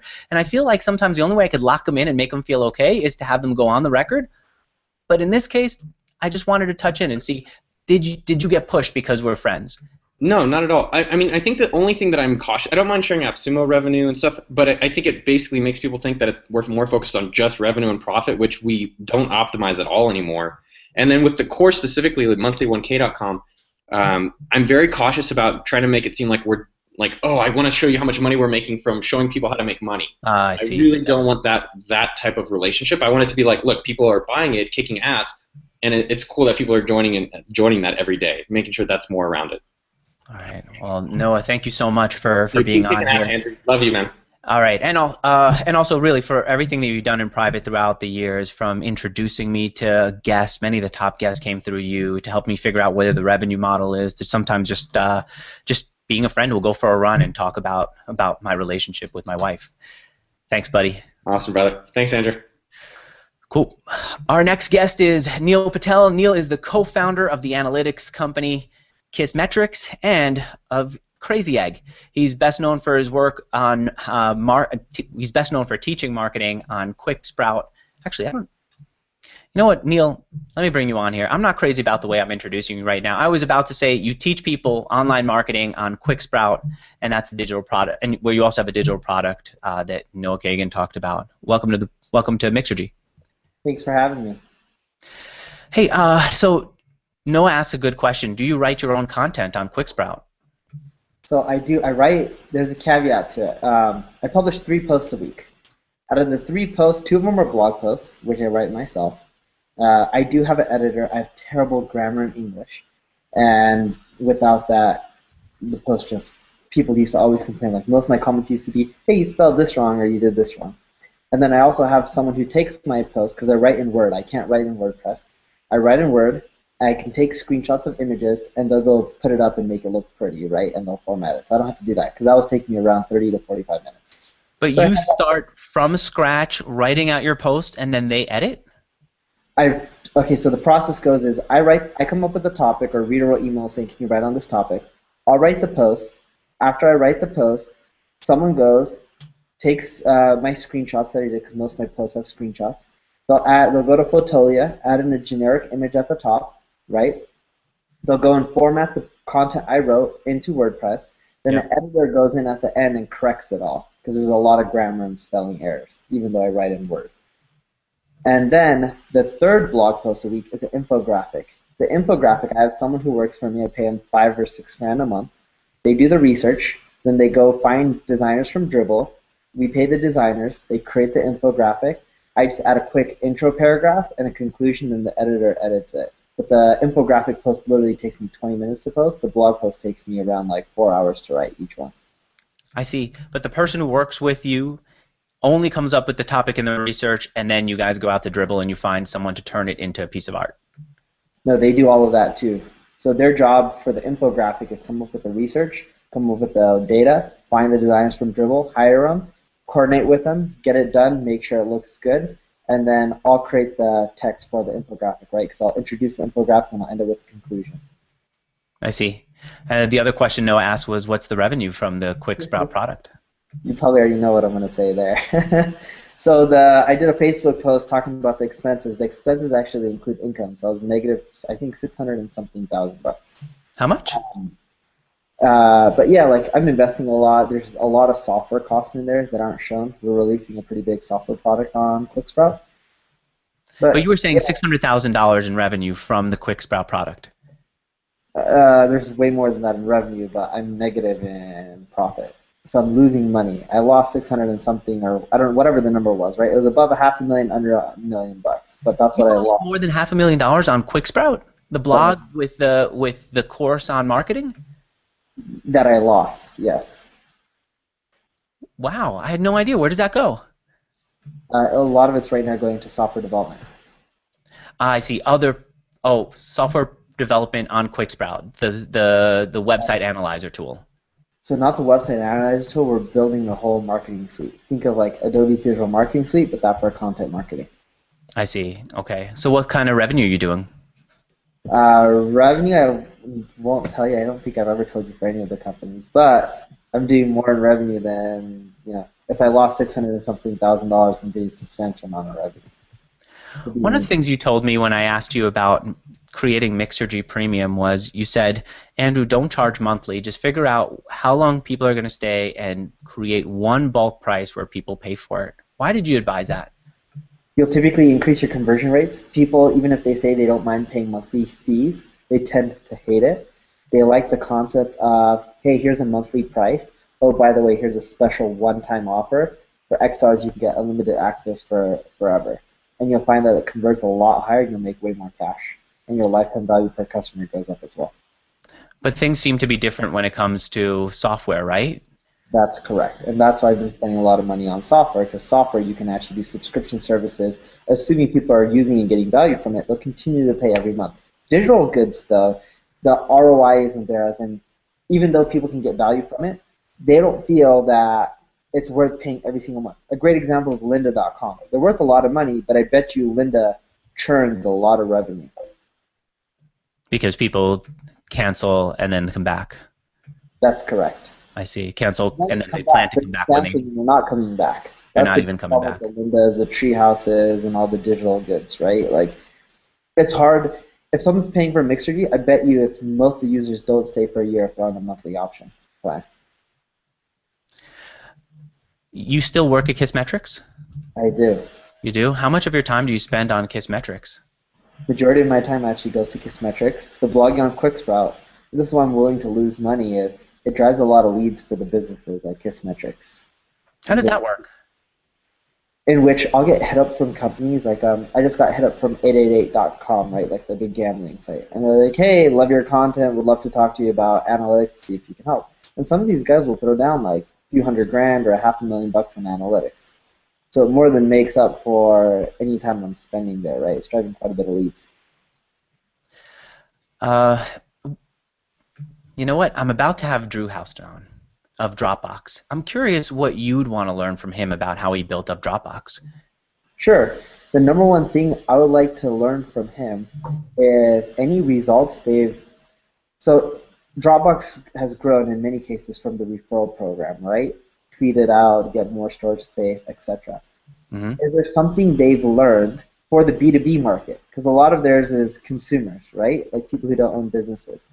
And the second thing I would like to learn know is is there any specific A/B tests they've done in the past that have increased that referral percentage, right? Because if you look at Dropbox growth percentage from referral programs, it's much more superior percentage-wise than most referral programs. In the B2B space is much more difficult because, right, if you do a tweet, there's a lot of consumers that will see it.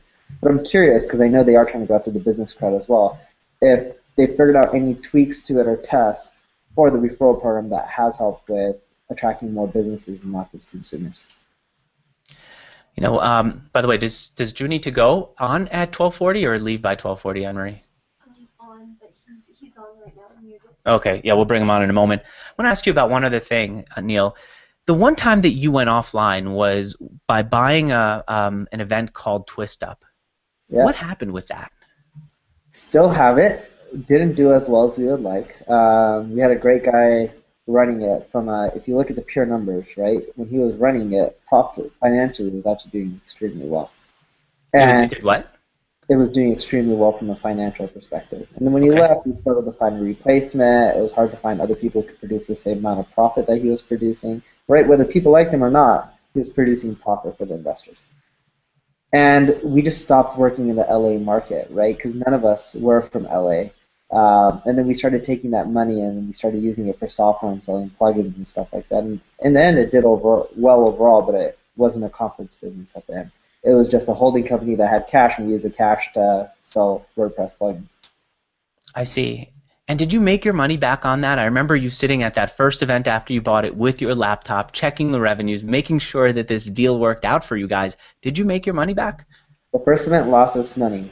Uh, after the second and third event, we were more than profitable. I think actually after the second, we were more than profitable because we learned that sponsors should pay for the event, and we made sure every event we threw, we had more in sponsors than the actual cost of the event. Sponsorship, not ticket sales. That's correct. Ticket sales is what we would consider profit. And did it keep you from ever wanting to go offline again? Uh, that actually made me never want to do another offline business. I hated it because the amount of effort you had to put in versus how much you made, uh, it just wasn't worth it. I know the feeling. People always say you should go and create an offline conference. If Mixergy does well, the revenue is going to come from a conference. I used to do events. Events are a pain in the butt versus online where you can A/B test things. Where online you can figure out a way to adjust today and then carry it through tomorrow, and it's not just a one-time thing. That's right, and then my expertise is traffic, right? So it's easy for me to do stuff off online. I won't touch anything offline unless it's real estate. Other than that, you know, I'm staying away from it as far as possible. Your big purchase was Hello Bar. What's what's another one that that's done well for you? Another uh, web app or software that's done well? has done well. We sold Qualaroo. Uh, we just purchased Stride, which is a CRM app. Uh, after we purchased it within two to three months, we've already tripled revenue. On which one? On on Stripe? Stride the CRM, kind of like Highrise or Salesforce. I don't know that one. Okay. Because we bought it for pennies on the dollar, and 3xing revenue within you know a few months is always a good deal. Wow. Congratulations. Uh, Neil, thank you so much for doing this, and also you were one of the first um, live guests when I used to do Mixergy live on a stage in Santa Monica. You came out, and you didn't just come out; you put on a great show. You always crack people up, and then afterwards you would hang out with the audience or with the other guests. I remember Otis Chandler saying, "I." I was on the stage with Neil. I emailed him afterwards. Just went out for lunch with me, and he helped me think through my, my marketing. And I always appreciated you doing that. Thank you.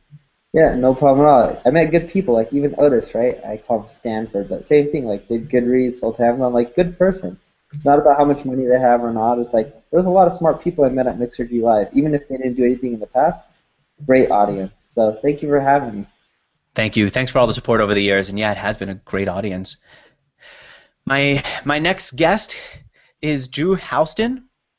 He uh, is the founder, the co-founder of Dropbox, one of Y Combinator's big success stories. I'm talking just to give him a chance to get back up on mic. I saw that he was on mic and camera a moment ago. Uh, let's see if Drew is there. Drew, are you there? Is it working? Yeah, it is, but your camera is off. I think you have to hit the camera button right above. yeah, I hit it. toggle it again. If it doesn't work, I'll refresh it. Here, Okay, no problem. We'll make it work. Cool. While Drew's doing that, I want to say thank you to a few people who've helped grow Mixergy, including Doug Kaufman. I asked Doug why he's a Mixergy Premium member, and Doug, thank you for subscribing and being such a big supporter of Mixergy. He said that he learned so way too much to even be able to answer in a short box, and one of the most cons- it's been one of the most consistently valuable business resources for him. Doug Kaufman, thanks so much for being a part of the Mixergy community and helping to grow it. Drew, how is uh, the camera this time? Uh, good question. It seems to be the Oh, audio's working. I Something's happening. I don't see the video. Let me. I'll just quit Chrome and try again. One second. Okay, cool. Olivia, are you around? We'll see if we can bring my wife up here in between guests. Here's another guest who's a or another Mixergy Premium member. I'm looking here at my computer. Uh, Rob Rawson. He also became one of my guests. I'm so proud when someone listens to Mixergy, becomes a premium member, and then builds a successful company and comes back to teach others. Rob All right. Rawson, thanks for being a premium member. Drew, welcome. Here we go. Hey, We're good to have you on here, man. Yeah, thanks. Good to be here. Uh, so Neil Patel asked you a couple of questions. Okay. The previous guest, he said, "Can you ask if if Drew and Dropbox learned anything about B two B sales and B two B conversions? What have you learned about that that you can share with us?"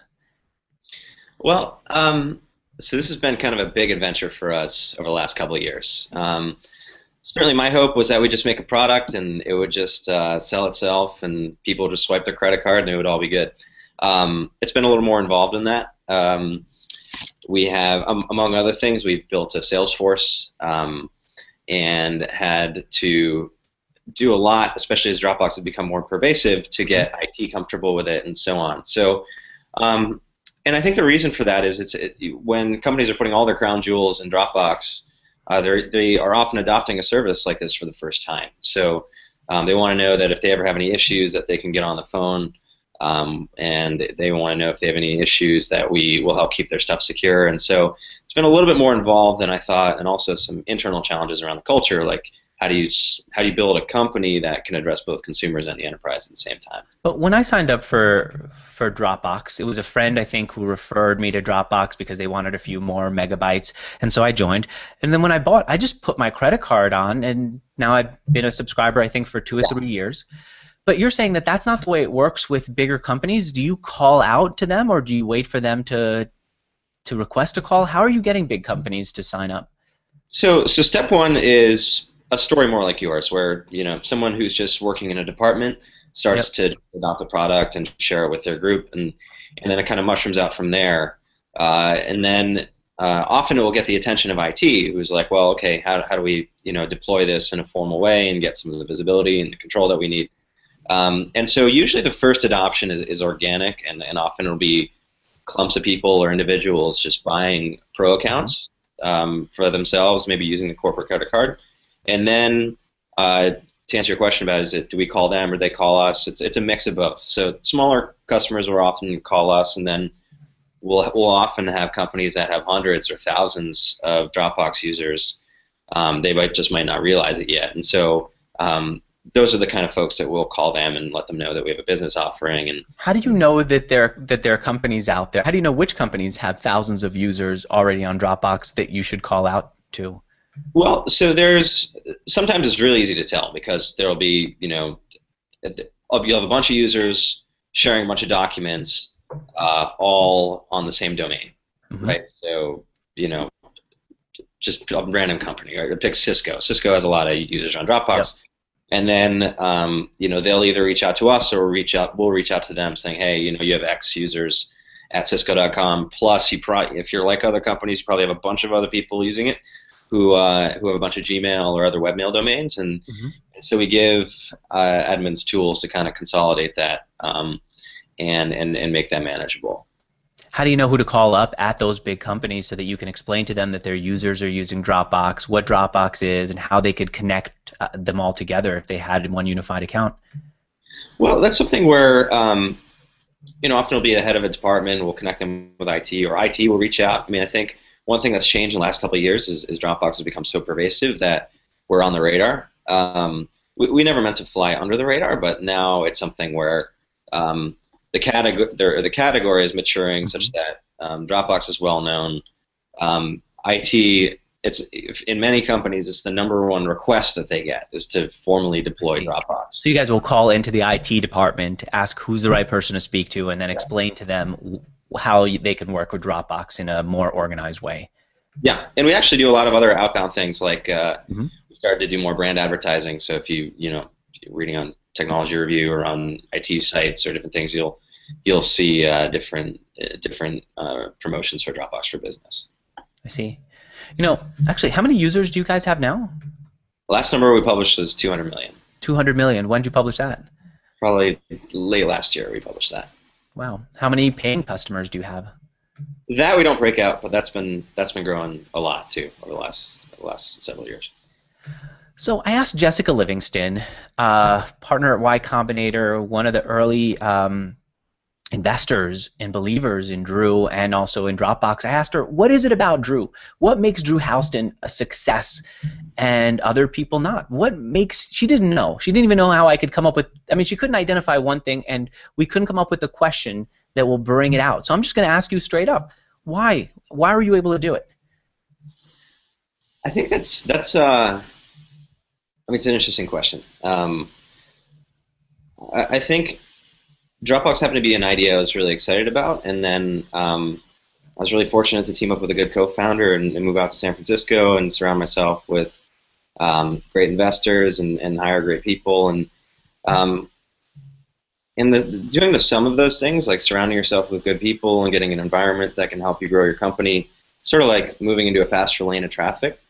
Um, and and I so I so I think th- those are the most important things. Be like setting up the environment that kind of pulls great things out of you. Um, What is it about your environment that helps pull such great things out of you? well, I think it's when you take money from a top tier VC, they they kind of have a playbook of how to take a couple scruffy, you know, early twenty something engineers and help them help shepherd them uh, through building a big company. Uh, second is we got a lot of great angel investors and prior entrepreneurs who who have taught us a lot, and among other things, um, some very foundational ideas that they had, uh, such as you know, really being obsessed with handpicking every person you bring into the company. Those are now really deeply embedded in our cultural foundation, and, and that's kind of a um, so that sort of pay, continues to pay interest when, when you're able to be pointed in the right direction from the beginning. And then, you know, honestly, a lot of things, uh, the stars have aligned for us in a pretty special way. So um, I started working on Dropbox just because I thought it was something that'd be interesting for, or it'd be useful for myself. Um, and I had an idea that a lot of other people would want it, but but Arash, my co-founder, and I could never have predicted how quickly things like mobile would take on, and, and how much bigger this problem would become for so many normal people and, and businesses. And so um, I think timing, you always hope that, uh, or, or uh, timing and, and, and luck, um, or at least things outside of our control, were, ended up being on our side. If you were to start over, this is a question that Tim Ferriss helped me come up with earlier in the in the session here today. If you were to start over and and look for a new idea, where would where would you look? How would you come up with the next idea? I think Dropbox for me started with a personal problem, and you think about a, a lot of companies sort of follow the passion of the founders or, or, or scratch an itch that they personally have. Um, there's other ways to do it, um, but that tends to be more focusing on a problem that you're that really bothers you or that you're really excited about mm-hmm. tends to be better than trying to do a market analysis or a more kind of you know traditional uh, kind of MBA approach. Um, nothing against MBAs, um, but uh, it ends up being that's where I would look. I would look for what what what seems broken, what what what works a certain way today, but will certainly not work that way in the future, and, and where is technology broken? And, and, and I, I think about that all the time, and in, and in some ways, um, what I've paid a lot of attention to is is pick other problems I get excited about and kind of expand the scope of Dropbox to support dealing with those problems. So, for example, email bothered me a lot of the same way uh, having to back up my computer or carrying around a thumb drive bothered me. And when we thought about Dropbox not as file storage, but as really simplifying how people use technology um, and saving people time and uh, and making things work better, uh, email kind of falls under that umbrella. And we went out and bought a company called Mailbox, and and our interests as a company just keep increasing over time. I keep waiting for more integration between between Mailbox and Dropbox. Yeah. Will that will that be coming? For sure. We've kind of left them. They that team. Um, they there's a pretty obvious set of things that they need to tackle, um, supporting more platforms, supporting more email providers, um, because historically they've just supported iOS, and in the beginning they just sort of G- supported Gmail. Mm. Oh, Drew, looks like we're losing your connection just as we're getting to the new stuff. Looks like you're coming back up. Hey. Okay. Um, I just got an ominous-looking error message, but it looks like we're good. Glad you came back. Yeah. So, uh, so we, we actually haven't changed their roadmap that much. Now that said, we have uh, started to add ties between your Dropbox and your mailbox um, and things like attaching files. Um, but well, there's a ton more we can do there. I mean, this this is like a five ten year odyssey we're on to fix email. Let me ask you about uh, one final question about our upcoming guest, Rob Walling. Rob runs um, a company called Drip, which allows entrepreneurs to grow their mailing list, and he also helps what he calls micro entrepreneurs build their businesses. wondering, there are a lot of great companies that are in that micro entrepreneur level, but they're not going to get to the billion and beyond level that you've gotten to. If you could give them advice about how to break through that and go from micro to macro to giant, what would you give them? What would your advice be? Um, well, I think the, the first thing is the reason that companies, the, the first reason that companies don't become billion dollar businesses, for example, um, is that they don't have billion dollar markets. And so you, whenever, and this was true of my last company, right? I started an online SAT prep company, and you know our, our audience is limited to you know teenagers who have to study for the SAT, right? And you do it once, you're not going to buy it again next year, hopefully. Um, and so that put a cap. I mean, it's, it's still a big market in aggregate, but it's compared to something like Dropbox, it's pretty limited. And so the first really important choice is what kind of market do you go after, and and then and, and even if you're going after something smaller, is there a way to expand it, uh, expand what you do, um, or reframe what you do so that you can go after a bigger audience? Because even if you're going after a massive market, you still have to pick a first niche. Um, we sort of picked Windows file synchronization uh, as our first niche um, when we were really trying aiming at this much bigger problem of like how do you have your stuff with you wherever you are and solve all these other problems. Um, the second is to surround yourself with people um, who have done this, who have built businesses like that. And so by taking money from Sequoia, um, our first venture investor, um, and others who have seen this kind of thing all the time, but unfortunately they don't have a bunch of magic fairy dust in back that just helps you like magically yep. business big. but they can tell you the kinds of things that that other founders paid attention to, or, or things that they had challenges they had to overcome, and sort of give you lift the fog of war a little bit, so that they'd be like, look, you know, when you're when Google was 10 people, here were the kinds of things they needed to do, right? When when YouTube was 50 people, here's the kinds of things they needed to do. When Cisco was going from 100 million to a billion in revenue, this is the kind of things they needed to do. Um, and so I think putting yourself in an environment with people who uh, or surrounding yourself with people who have done the kinds of things you want to do is really important. And then also, um, not every business has to be a billion dollar business. I mean, there's, uh, you know, it, it's it, bigger is not always is not always better. Mm-hmm. Um, and one of the things is like a lot of you know something like I think there, there was that whole unicorn club study that said like out of maybe you know 39 in 10,000 companies become worth a billion dollars, um, and and a lot of things have to go right that are outside of your control um, between the market and competition and your product and not running out of money and you know the list goes on and on um, for everything to line up. Okay. I see uh, Mark Suster is going to come on in a, in a little bit. One of the things I'm going to ask him, I was taking notes on what you said, is I've heard he does this for the entrepreneurs that he backs, that he brings his past experience as an entrepreneur to help them think through their challenges. And also as a guy who's just in the entrepreneurship community, I've seen that he collects ideas and then brings it back. I'll ask him for some of those later on. First, I want to thank you, Drew, for coming on here and uh, and not not just doing this, but also for having done a Mixergy interview in the past and being so supportive of my work here. Thank you. Awesome. Well, congratulations. Thanks. One thousand. Good All start. right. Bye. Thanks. Uh, I've got two more guests with me. Mark, are you good to, to hang on for just a little bit? Sure. Okay, thanks. I want to introduce Rob Walling, who you might have seen on your screen for a bit here. Rob is a micro entrepreneur whose recent company is Drip, which makes it easy for you to get your readers' email addresses so you can grow your business. He's also an entrepreneur who's helped others build their own micropreneur empires. Uh, Rob, welcome. Thanks for having me, man. Congratulations on the thousandth. Thank you. Hey, Rob, what about this thing that you just saw Drew come on here and do an interview about how he built Dropbox? It feels like everyone you talk to has Dropbox on their phone, on their computer, in their heart. They all love it. Um, I've had the founder of Y Combinator come on here talk about how she helped tons of, not tons, hundreds of companies grow.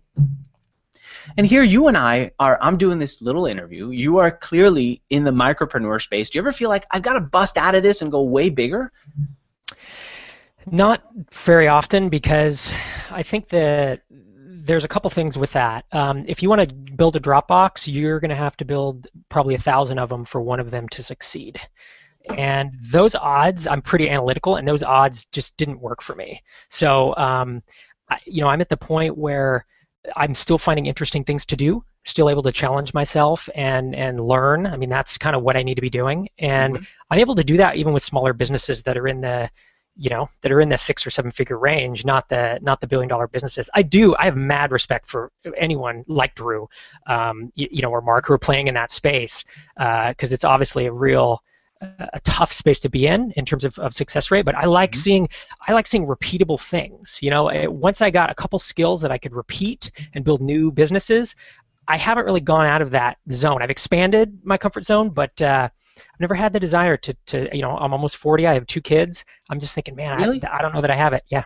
You know what? I got to tell you, I'm really ha- I'm so proud that we're doing a thousandth interview. That's why I'm celebrating here. But if I have my second thousandth interview that's still in like a YouTube box like this, and it's just me in the same office, and we haven't had more impact, and I walk down the streets here in San Francisco, and people still don't recognize me enough, I'm gonna be pissed. I'm not going to stop. I'm I don't- I don't know. I'll change course, but I want more. I'm happy here. Really, honestly, I'm very happy. But I want to go way bigger. Don't you feel that? Don't you feel like I'm really happy with Drip? But I got to get this thing bigger. I got to go and leave my mark on the world and have everyone uh, use my software. Every single person on the planet. Well, you said to you said to have more impact, right? That's what you want to do by the time you have 2,000. How much impact have you already had? How many thousands of people have probably sent you emails and said you've your interviews have have changed the way I do business, have changed my life? You know what? Not just emails, but check this out. Let's see if we can even bring it up on I bet camera. people send you shirts. I bet people send you box here Yeah. today with Mixergy cookies. A whole box of cookies here. That's awesome. From uh, Mike Flynn and Tony uh, Marama. And I'm really appreciative that they sent it over. And Anne Marie's got a couple of other things that just came in today to celebrate. I'm really proud that people have been impacted, but I still want more. I don't Sure. go to bed thinking, great. I, I feel like I was just watching a Johnny Carson documentary and thinking, look at the impact Johnny Carson telling jokes had.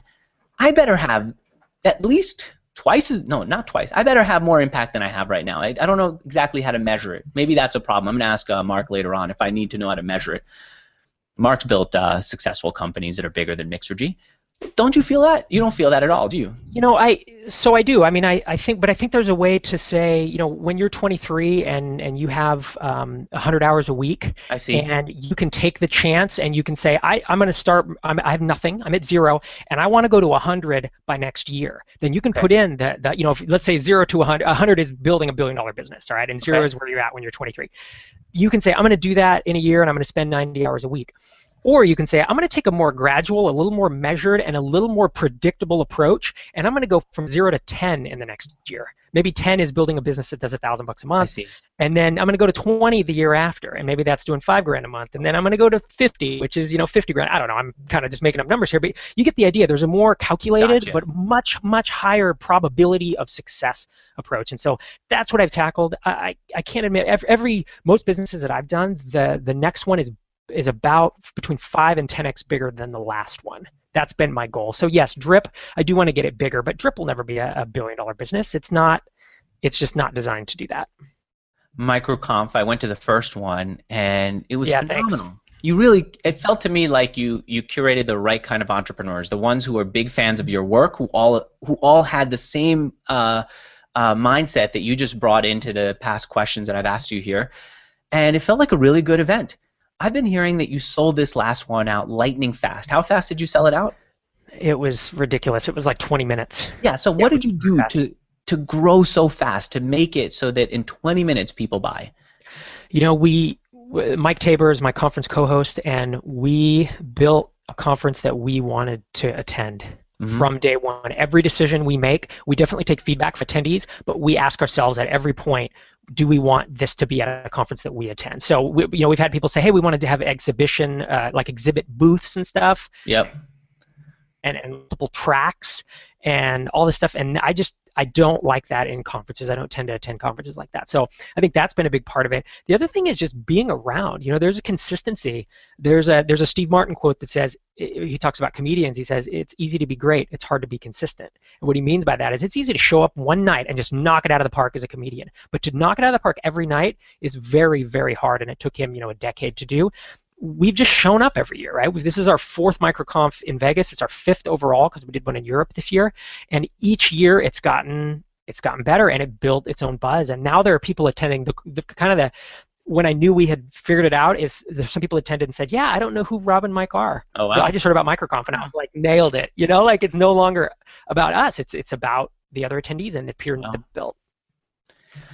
I found that too here at Mixergy that if I I've done now a thousand interviews, this is my thousandth, and there were times when I felt really shaky and I would still go do the next one. There were times when I wasn't sure what to ask and I'd still go do the next one. There were times when I asked the worst questions, well, and I'd spend some time thinking, why did that stink? And then think about how I could avoid it next time and then go do the next and the next and the next. And then you naturally start to find yourself improving as you continue. And I've been watching you, Rob, for so long and naturally watching you grow and improve and improve. And I really appreciate that at the first microconf, you not just had me out, you had me at this hotel room in Vegas with a grand piano, two floors. It was spectacular. And then it was so big that I felt guilty having it all to myself. I invited everyone from the conference to come over and to celebrate the, the end of the conference with me. Uh, Hiten Shah bought everyone drinks, and it was one of the best uh, one of the best events I've ever been to. And I really appreciate you taking such good care of me. Thank you, and thank you for doing this and so many other interviews on Mixergy. Yeah, you know, I I really appreciated coming out to to MicroConf that first year, and that party is something we do now every year. We didn't have anything scheduled, and that shows you it's like the first year you don't know what you're doing, and then it gets better, gets better each year. So I definitely appreciate it, man. And I've watched a ton of your interviews. Um, it's had a definite impact on my business. So thank you so much for having me with uh, this amazing company of of Tim Ferriss and Seth Godin and Mark and and Drew and everybody else. Really appreciate it. You bet. Thank you for being on here. Our next guest is an old friend, Mark Suster, who you've heard me talk about a few times here. Hey, Mark. Hello, good to see you. Mark is an entrepreneur, angel investor, and now a partner at Upfront Ventures. You went from being an entrepreneur to being one of those investors that help support entrepreneurs, both the ones that he invests in and those in his network. And I've been so fortunate to have been in his network. I remember asking you, Mark, one time about an upcoming guest. Do you know any information about him? You took my call and you helped me work through and prep for the interview, and I've always appreciated you for doing that. Thank you. No, thank you. I'm here mostly because I want to say thank you, Andrew, for everything you do. Uh, I've done hundreds and hundreds of online video interviews, but I want to say probably the first I ever did after I became a VC was with you. Oh wow! Uh, it was a great interview. I'd like to resurface it and actually see what I actually said, and if any of it was was relevant. And then I asked you one piece of advice. I said I want to know one entrepreneur I need to meet in LA. You've got your fingers on the pulse, and you said there's only one person you need to meet. His name is John Hering, and he runs a company that's now called Lookout. What a phenomenal recommendation! Uh, my only ask is next time, can you send it to me a year earlier so I can actually invest? Uh, he is built. He built something phenomenal. Well, yeah. actually, one of the things that I've noticed since we first met is that you're helping to create those entrepreneurs. Like Sean Rad, I feel like you took him and so many other entrepreneurs in LA under your wing, and you said, "I'm going to help you out. I'm going to help you figure out this whole investment thing. I'm help you figure out this whole startup thing." And you did it because you wanted it to pay off at some point in the future. Um, I think that's a fair statement. I Not just for you, I mean for for them, yeah. for LA, and it wasn't the kind of thing that would pay off for years. Well, it's interesting. So I took the long-term view. I still take the long-term view. Uh, I met Sean when he was still at USC. He had a company called Orgoo, uh, but you knew that he had that magic something. He had design skills. He had big ideas. He had huge enthusiasm. I didn't love that business. We didn't fund it. We funded his next company. It was called Adly. Yeah. We made a few mistakes at Adly. The single biggest mistake, and I advised against it, you won't believe this, but we brought in a new CEO. Mm. And I advised Sean not to give up the CEO seat, even though I love the guy we brought on, but it was the wrong move for the company. It was the wrong move for Sean. Why Sean did he do then, it? what's that? Why did he do it? Um, I think he felt like the business was growing too fast. He was a little bit nervous that he didn't have the skills to step up. He was under a little bit of pressure from angel investors who had some issues with his management style. And we got this super talented person who he thought could take us to the next level. Yeah. Um, he left Adly, and uh, I took a reference call from IAC who said, We've got this young kid. We're looking for someone to come into our incubator and I said, Are you looking for someone with phenomenal design skills and great innovation? They said, Yes. I said, Sean Rad's your guy. So I actually took the reference call uh, from Kara Nortman, who was looking to hire him. And then two years later, I mean, obviously he went on to create Tinder, but two years later, then I funded Kara as she spun out of IAC to create her new company. Why do you think that Adly? Uh, it sounded like you were saying that there were that there are things you wish had done, gone differently. Ultimately, yeah. why do you think it ended up the way it did? Well, Adly is still around, I should say, uh, and we've got a stable company. But I think we did a couple things wrong. So very early on, I was very public. Sean was very public with our belief that in-stream advertising would be the way that ads were delivered, as opposed to at the boundaries of your periphery where nobody looks. And everyone at Twitter said it would never happen. Everyone at Facebook said it would never happen. But of course, that's where all their money is coming from. So we nailed that. Um, I think we made a couple mistakes. One is I always believed we should focus on long tail, and we did build a long tail business. But as we became incredibly well known, every celebrity wanted to work for us. So we started focusing on the celebrity business, and I think that was harder to build. Number two is platform risk. As an entrepreneur, you just can't put all your eggs in one platform. You really have to have three or four different platforms. And I don't think we were quick enough to recognize Pinterest, Reddit, YouTube, and other platforms we could have uh, monetized through. You know, I remember watching you. We we spoke with Neil Patel earlier about uh, Twiistup. You and I were on a judging committee at Twiistup. I was mostly listening because I didn't know how to evaluate these companies lightning fast you looked at their at the data that they submitted during uh, during the process on their form, and you looked at their website, and you were able to pick up on what was going on at the companies today and what was going on, what was going to happen beyond in the future. I always admired how you did that. do you have enough of an awareness of your process to understand how you can do that, how you can pick up on things that aren't in the form that a company's doing today, and how you could figure out where they're going or where you think they're even going to go? Well, I would say this. Um, number one is just when you see deal after deal after deal after deal, you start to be able to make sense of them. So part of being a VC is just seeing a lot of deals because then you can you can recognize patterns and you have to be careful about patterns. Um, I, I, will sound insincere when I say what I'm about to say, mm-hmm. but I actually don't think you know I'm that clever. I don't think I have to be that clever. I think that the problem investors get into is if you think you're smarter than the entrepreneur. What I'm really looking for is an entrepreneur who has an idea that they're so incredibly passionate about. They seem to have extra insight into where things are going to happen, and you're backing their intuition, not your own. Now, it has to be something you feel like intuitively you understand, but you take the guys at Lookout, you know, they decided that they believed that mobile phones weren't secure. They were cheeky enough to go on the red carpet at the Oscars with a backpack with sniffing equipment and sniff all the information off the phones. Like you find people like that, and you want to back them. So on that on that call was a small unheard of company somewhere in Europe, I think in Hungary, called Prezi. Yep. That no one ever heard of. I love those guys and instantly saw that they had potential there. It's a shame that I couldn't have been an investor. Uh, one of the things you said in your last interview, you said you talked about the time that you took a shower with these construction workers who were yes. one of them was wearing leopard skin underwear because at the time you were running your company you barely had enough money to afford a real shower. I always remember that. The second thing you said is you like to invest in entrepreneurs who have a chip on their shoulder. Yeah. And that brings up something that I'd like to apologize to you for. I don't even know if you remember and to ask you about the distinction. You when we first met, one of the one of the things that you asked me to do was come to coffee, which I did, and you said, Andrew, I see that you're doing these events. I'd like you to organize an event for some of these great entrepreneurs. You're always a big booster of the entrepreneurs in LA. And I said, Mark, you don't see me. I've got this thing. I, I need to be bigger than the guy who's organizing events. In fact, I think I had a chip on my shoulder that time, and I didn't mean to, to come off as arrogant. But for a long time afterwards, I said, this is kind of an arrogance thing that it felt a little arrogant to me that I would even say this to a new friend before even getting a sense of who you are. I said, "Why are you seeing me as so small time that I'm going to organize an event instead of seeing this big thing in my head?" So the different the thing I want to ask you is, what's the difference between having the right chip on a person's shoulder that's actually going to help them go somewhere and being borderline rude the way I I think I was?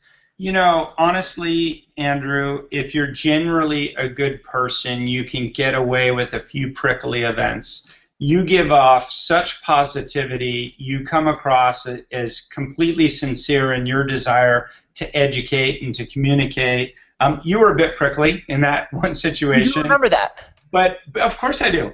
But but we didn't miss a beat. Like you know, I was willing to meet you again, talk to you again, get involved with you know going on your show because you know I saw it as a blip, and I thought, gosh, I must have touched on a raw nerve. I'm not sure what it was. Um, what I so I mean I'll do a small shameless uh, plug. I keep a blog. It's called Both Sides of the Table. Uh, I write a lot of these stories there. One of them you can search for, which is uh, chip on your shoulder. And I've written a whole blog post. It's called "What to Do with the Chip on Your Shoulder." A chip on your shoulder is good. I'm looking. It's why I like the idea of funding immigrants.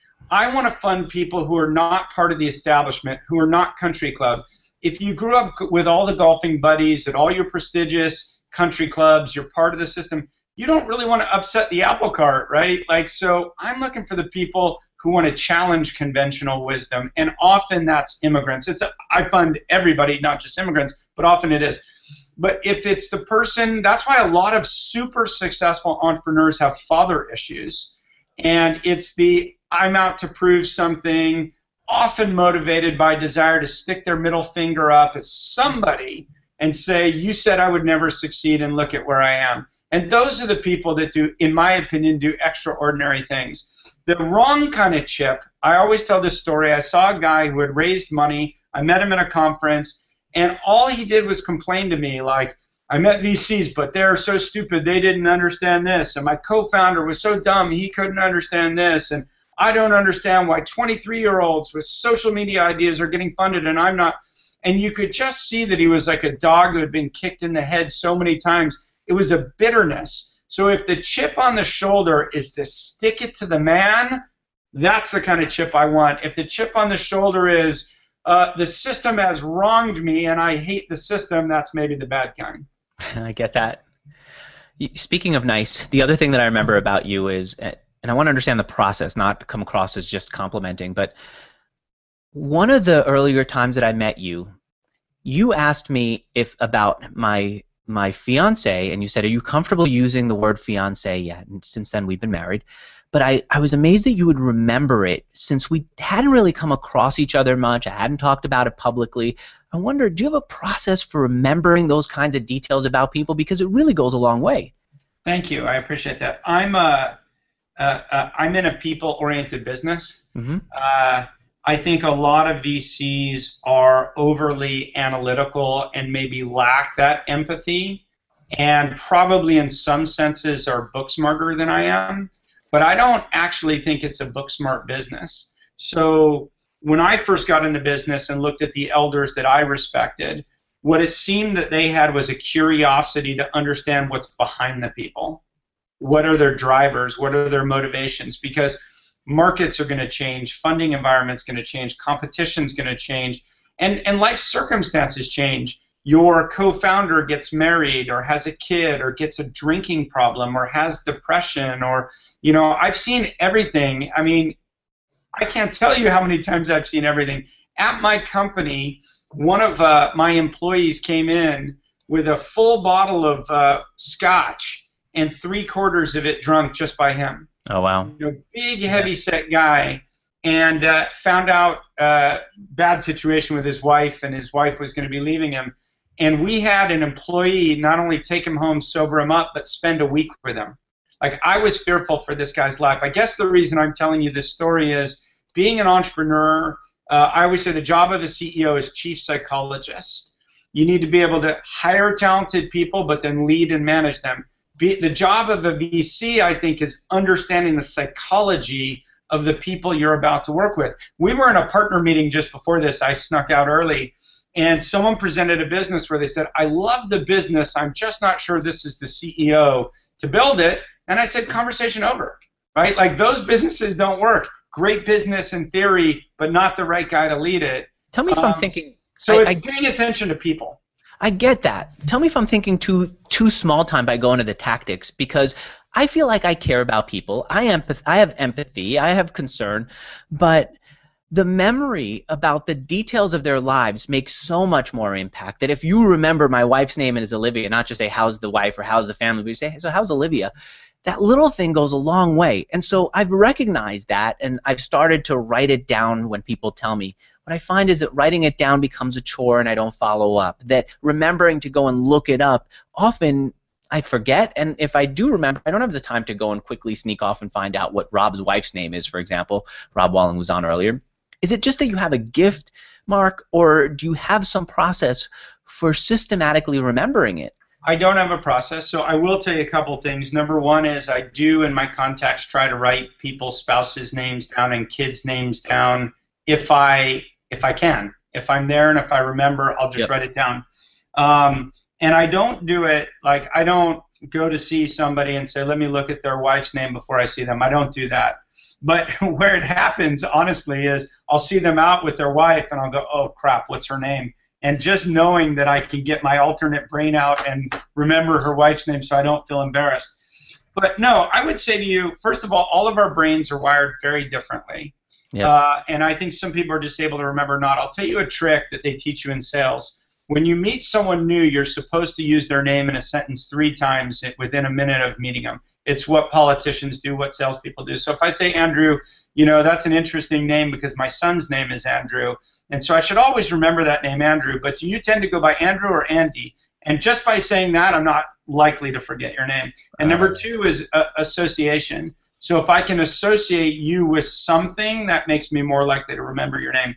But regarding names, names I'm not always great on, but I always remember circumstance, right? Like, I don't know why, in my brain, I associate you with your fiance, but also with moving to Argentina, was it? Yep and you wanted life's experience and i asked you like is this just a year and you want to live out life or is this your future and you're going to go i'm just a curious person and i think it makes life uh, warmer to be a curious person yeah Um, I want to get back into a couple of other things that I wrote as questions Sure. for you throughout this interview. One of them is that oh, question that I that came to me earlier today. If I want to grow Mixergy, if anyone wants to grow anything, do you think we do I need to measure it? Do I need to say I have to have another 10,000 viewers in the next year or or Yes. it, it does. It has to be measurable. Yeah, it has to be Even in a growing industry like the ones that you invest in.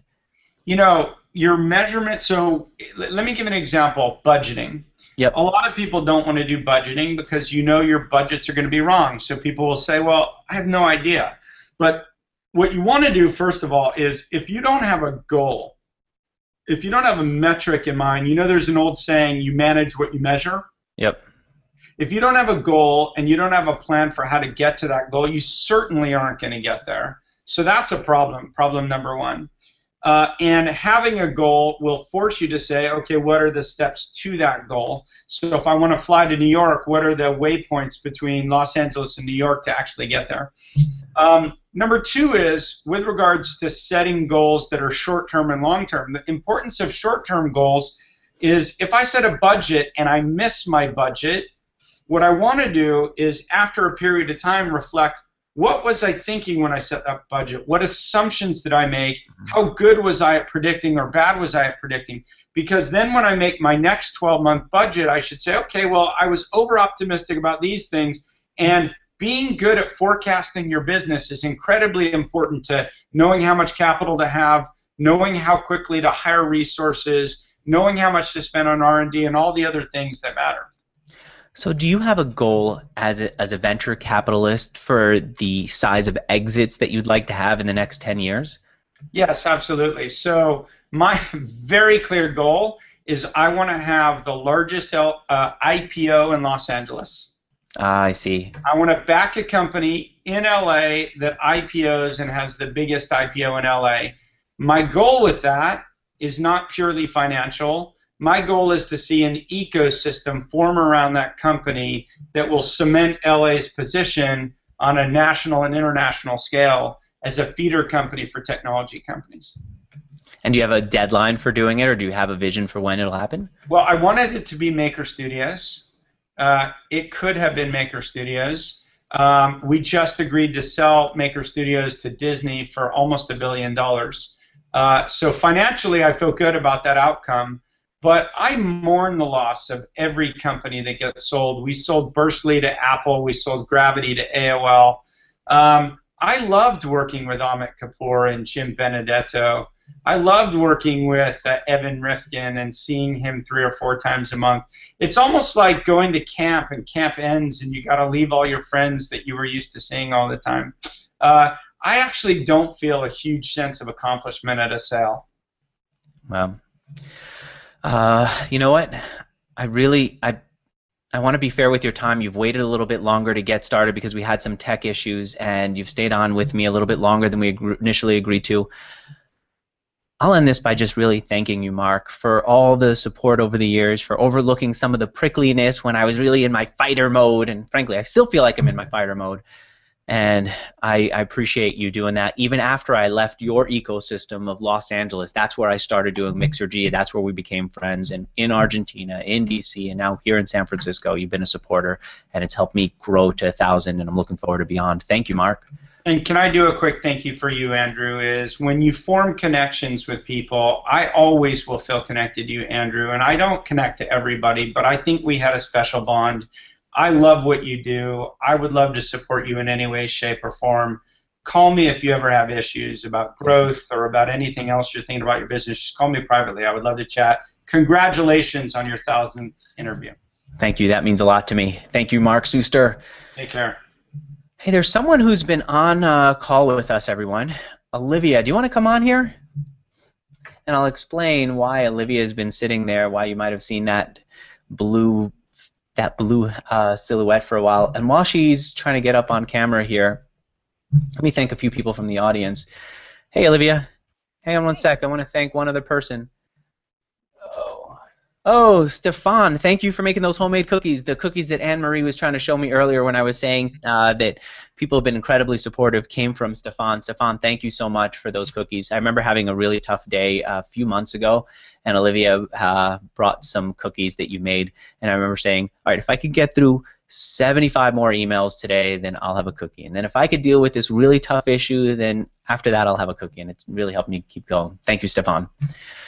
Um, I want to do one more thank you to Dion De Silva, who is saying that because of Mixergy, he was able to connect with uh, Dane Maxwell, who he eventually ended up working with and becoming the CEO, COO of his company. Dion is one of many Mixergy Premium members who've helped support Mixergy, and I really appreciate it. I was actually hoping to thank every single person here who was a supporter of Mixergy. I've got a list here, and I just haven't been able to do it personally, so I'll thank you guys privately. But Dion, thank you Olivia, thanks for being here while we were doing this. Oh, please. I get two hours of hearing uh, you ask interesting questions. People speak brilliantly on their topics, and then my most favorite part is when they compliment you. Thank you. Olivia is my wife, and the reason that she's on here is we were having some tech issues bringing on some guests, so I was worried that maybe a guest wouldn't be able to come in last minute. I said, who can come in and really um, uh, be a supporter here in case everything goes wrong and get on camera with us. And I said my wife Olivia would be willing to do it. I sent her a note and she popped right in there. Olivia, thank you for coming on here. Absolutely. It's appropriate actually that we. Uh, I'm feeling good. I'm feeling really good. Actually, I should talk to Mark Suster every day. Every time I talk to Mark, I feel great. Um, and it's fitting actually that you are the last guest here for the live recording because you were there when I started Mixergy and I started doing interviews and tried to figure it out. You were there when I couldn't get on camera. I told um, Mike from FreshBooks that I needed you on camera because I couldn't just talk into the camera and sell FreshBooks. I needed someone to interact with so that it didn't feel artificial. And so you said, "All right, I'll do it." And I remember being in uh, in Argentina trying to figure it out, not just uh, our not just trying to figure out the interviews, but trying to figure out the Argentine culture and how to do it all remotely. And I would spend hours on it, especially in the early days, out of my little office in Regus. And even though we went there to explore San Francisco, uh, excuse me, Argentina, I would stay there till 10 o'clock some days and couldn't get home until way late. And you said, all right, whatever it takes, go do it. And I really appreciate you being there and being supporter. Dinner in Argentina culture. So. Sorry? You're just in time for dinner in Argentina culture. Yeah, thankfully we were in Argentina where they don't eat till 10, 10.30, right? Yeah. Yeah, remember when it used to be so hard to find guests? I remember. I remember the technical difficulties. I remember going into your home office in Santa Monica. So actually, I wanted to have a surprise. I spent about an hour recording um, a little video clip for you last week, but I'm not able to show it, which is fine.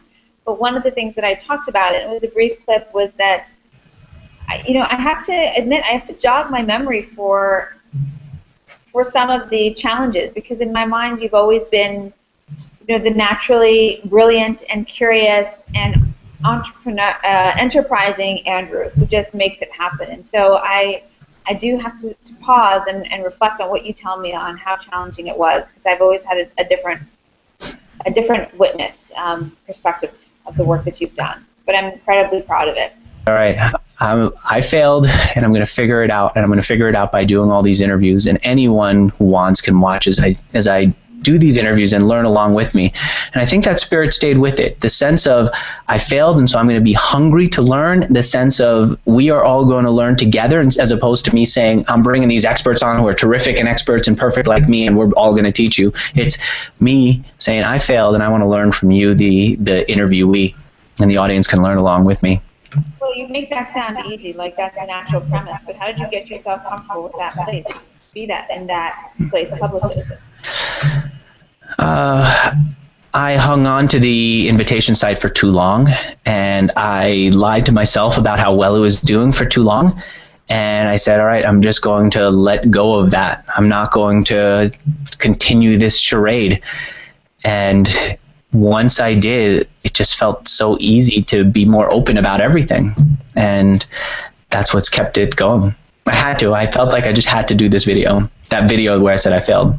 The other thing was I started doing interviews before, and I felt like, how can I ask someone to be open if I'm not going to be open? How can I ask someone to reveal their failures and setbacks if I'm not going to do it? I just didn't feel right, and so I just had to go for it. Will you allow me, Olivia, w- with our time here before we end, to say thank you to a few people? Yes, but I would you would you allow us your reflections on 1000 for a minute? Yeah. What does this mean? to you? I'm I'm here and I'm going to ask you, um, and I hope that others will be as equally curious and benefit from your response. But just take a moment and talk to us about what 1000 interviews mean to you? And what's your, if you want, what's your what's your upcoming vision? You know, the first, the, the thing about thousand, thousand interviews is that it doesn't feel like it's enough, but I'm also very proud of having done it. There's so many times where I just wanted to give up on it, where I said, it's too tough to find questions where I would ask a question in a very convoluted way and think, all right, I'm not a natural questioner. I'm not a natural um, uh, presenter. I should just stop this and give room to someone else to do it. But I just kept going even when I had those doubts, even when I had those um, those bad days, and that's what I'm always proud of. That I just stick with it. With anything that I do, if I really feel that it's important to me, I'm going to to stick with it till I till I make it. And sometimes that's good because frankly, that first company, I remember going into my brother was my co-founder. I remember going into his bedroom. We did it at we started it out of our parents' house, saying, "I'm so frustrated. We are working night and day and we're not even earning minimum wage. I calculated all the profits we made and divided it by the hours we worked, and it was like two bucks an hour. And I said, I'm so frustrated. And I could have gone and gotten a job. I worked for really good people who thankfully valued my work, and they would have taken me back um, after I graduated from college, but I stuck with it. And then I remember talking to Susan, one of my big, one of the people who became a big sponsor, and I called her every day. I said, "Hey, this is Andrew Warner from Bradford and Reed. Could you please return my phone call?" And I really laid in with the Bradford and Reed part because I felt she definitely want to return a call to someone who was coming in from this big highfalutin company, Bradford and Reed, and she wouldn't call me back, even though I felt like Susan was buying ads from so many of my friends. Why wouldn't she even call me back and say no? But I still kept going. I still kept calling, and then she became this. Uh, the first check from them was over three hundred thousand dollars. I still have a copy of it somewhere. And then afterwards, they did check. They sent us checks for over a million dollars in ads. And I just feel like I keep sticking with things, and that's one of the things I'm. One of the characteristics I'm proudest of. And we heard from from Seth that that's a combination of persistence, but also the creativity and uh, genuineness that you bring to things. So I do. I want to keep being genuine. I hate when I listen to interviewers who will just accept anything, who will be really um, just disingenuous. I can't listen to it. And all I do, you know, I listen to podcasts around the house. I listen to podcasts when we go for long drives. I listen to podcasts as I run in the morning. I listen to people all the time, and I've done it for years. And when someone's being disingenuous, I just feel like, I know you're a fraud. Don't you know you're asking a fraudulent question? Can't you just be more honest? Does it really stink to say, I don't know, I'm asking for myself? Does it really stink to say, I actually don't really understand what you're doing? Can you be open about that? You know? And so that bothers me to hear it in other people, and I don't want to do that for myself. I don't want to do it for myself. I also don't want to do it for Mike Flynn, who's a premium member. Mike Flynn, thank you for being a premium member and being a supporter. For Micah Bond, who's been a supportive, who's a supporter, who's a premium member. Jordan Gal. Man, I mean, these I know these people aren't just listeners. You know, I think a lot of programs just have listeners. I have people who I feel like are really in, investing in my work here like Tim uh, Tim Desjardins. I've talked to him. He's a big uh, supporter. He's also a Mixergy Premium member. I feel like if you were just hanging out and listening to my stuff um, for free somewhere online, yeah, I'd want to do a good show. But the guy's actually paying to be a Mixergy Premium member. I've got to. I got to give him more. I have to work harder. I have to be more open, even if it means that I suffer for for this work. Thank you, Tim. All right. Thank you, Olivia. And now the next goal is this. Here's the next goal. You were asking about that earlier. Next goal is to find a way to put it together. I've been really proud to expose my audience, to expose my premium members to the best ideas that I could find from people who I've admired over the years, to people like um, uh, Jason Fried, to people like Seth Godin. Now I think it's time for me to assemble more of these ideas into usable philosophies and frameworks that I could then leave on as my legacy. And I think I've started to do that with TrueMind. Tim is a part of the TrueMind program, and I'm really proud that he is. Uh, Howard, who's also a premium member, is Howard Hermes is, is a premium member, but also a part of the TrueMind program. That is the first step in leaving this legacy. My hope is that when I die, people will take those ideas and use them and grow with them, just like I was influenced by Dale Carnegie's ideas long after he died. Just like so many people came on here and talked about the authors who influenced them after they, uh, long after those authors, long after those people died. And now, Olivia, you got to watch as I suffer through that next part of the of the vision. Cool. Happily, I don't suffer alongside you. I'm just inspired. Thank you. Thank you for being such a supporter. Thank you to all the guests who've come on here today to to be on the thousandth interview and to everyone who's listened from back in the old days when I started out with just me and a little laptop till today, thousandth interview. It means a lot to me that you guys are out there. Thank you. Thank you all.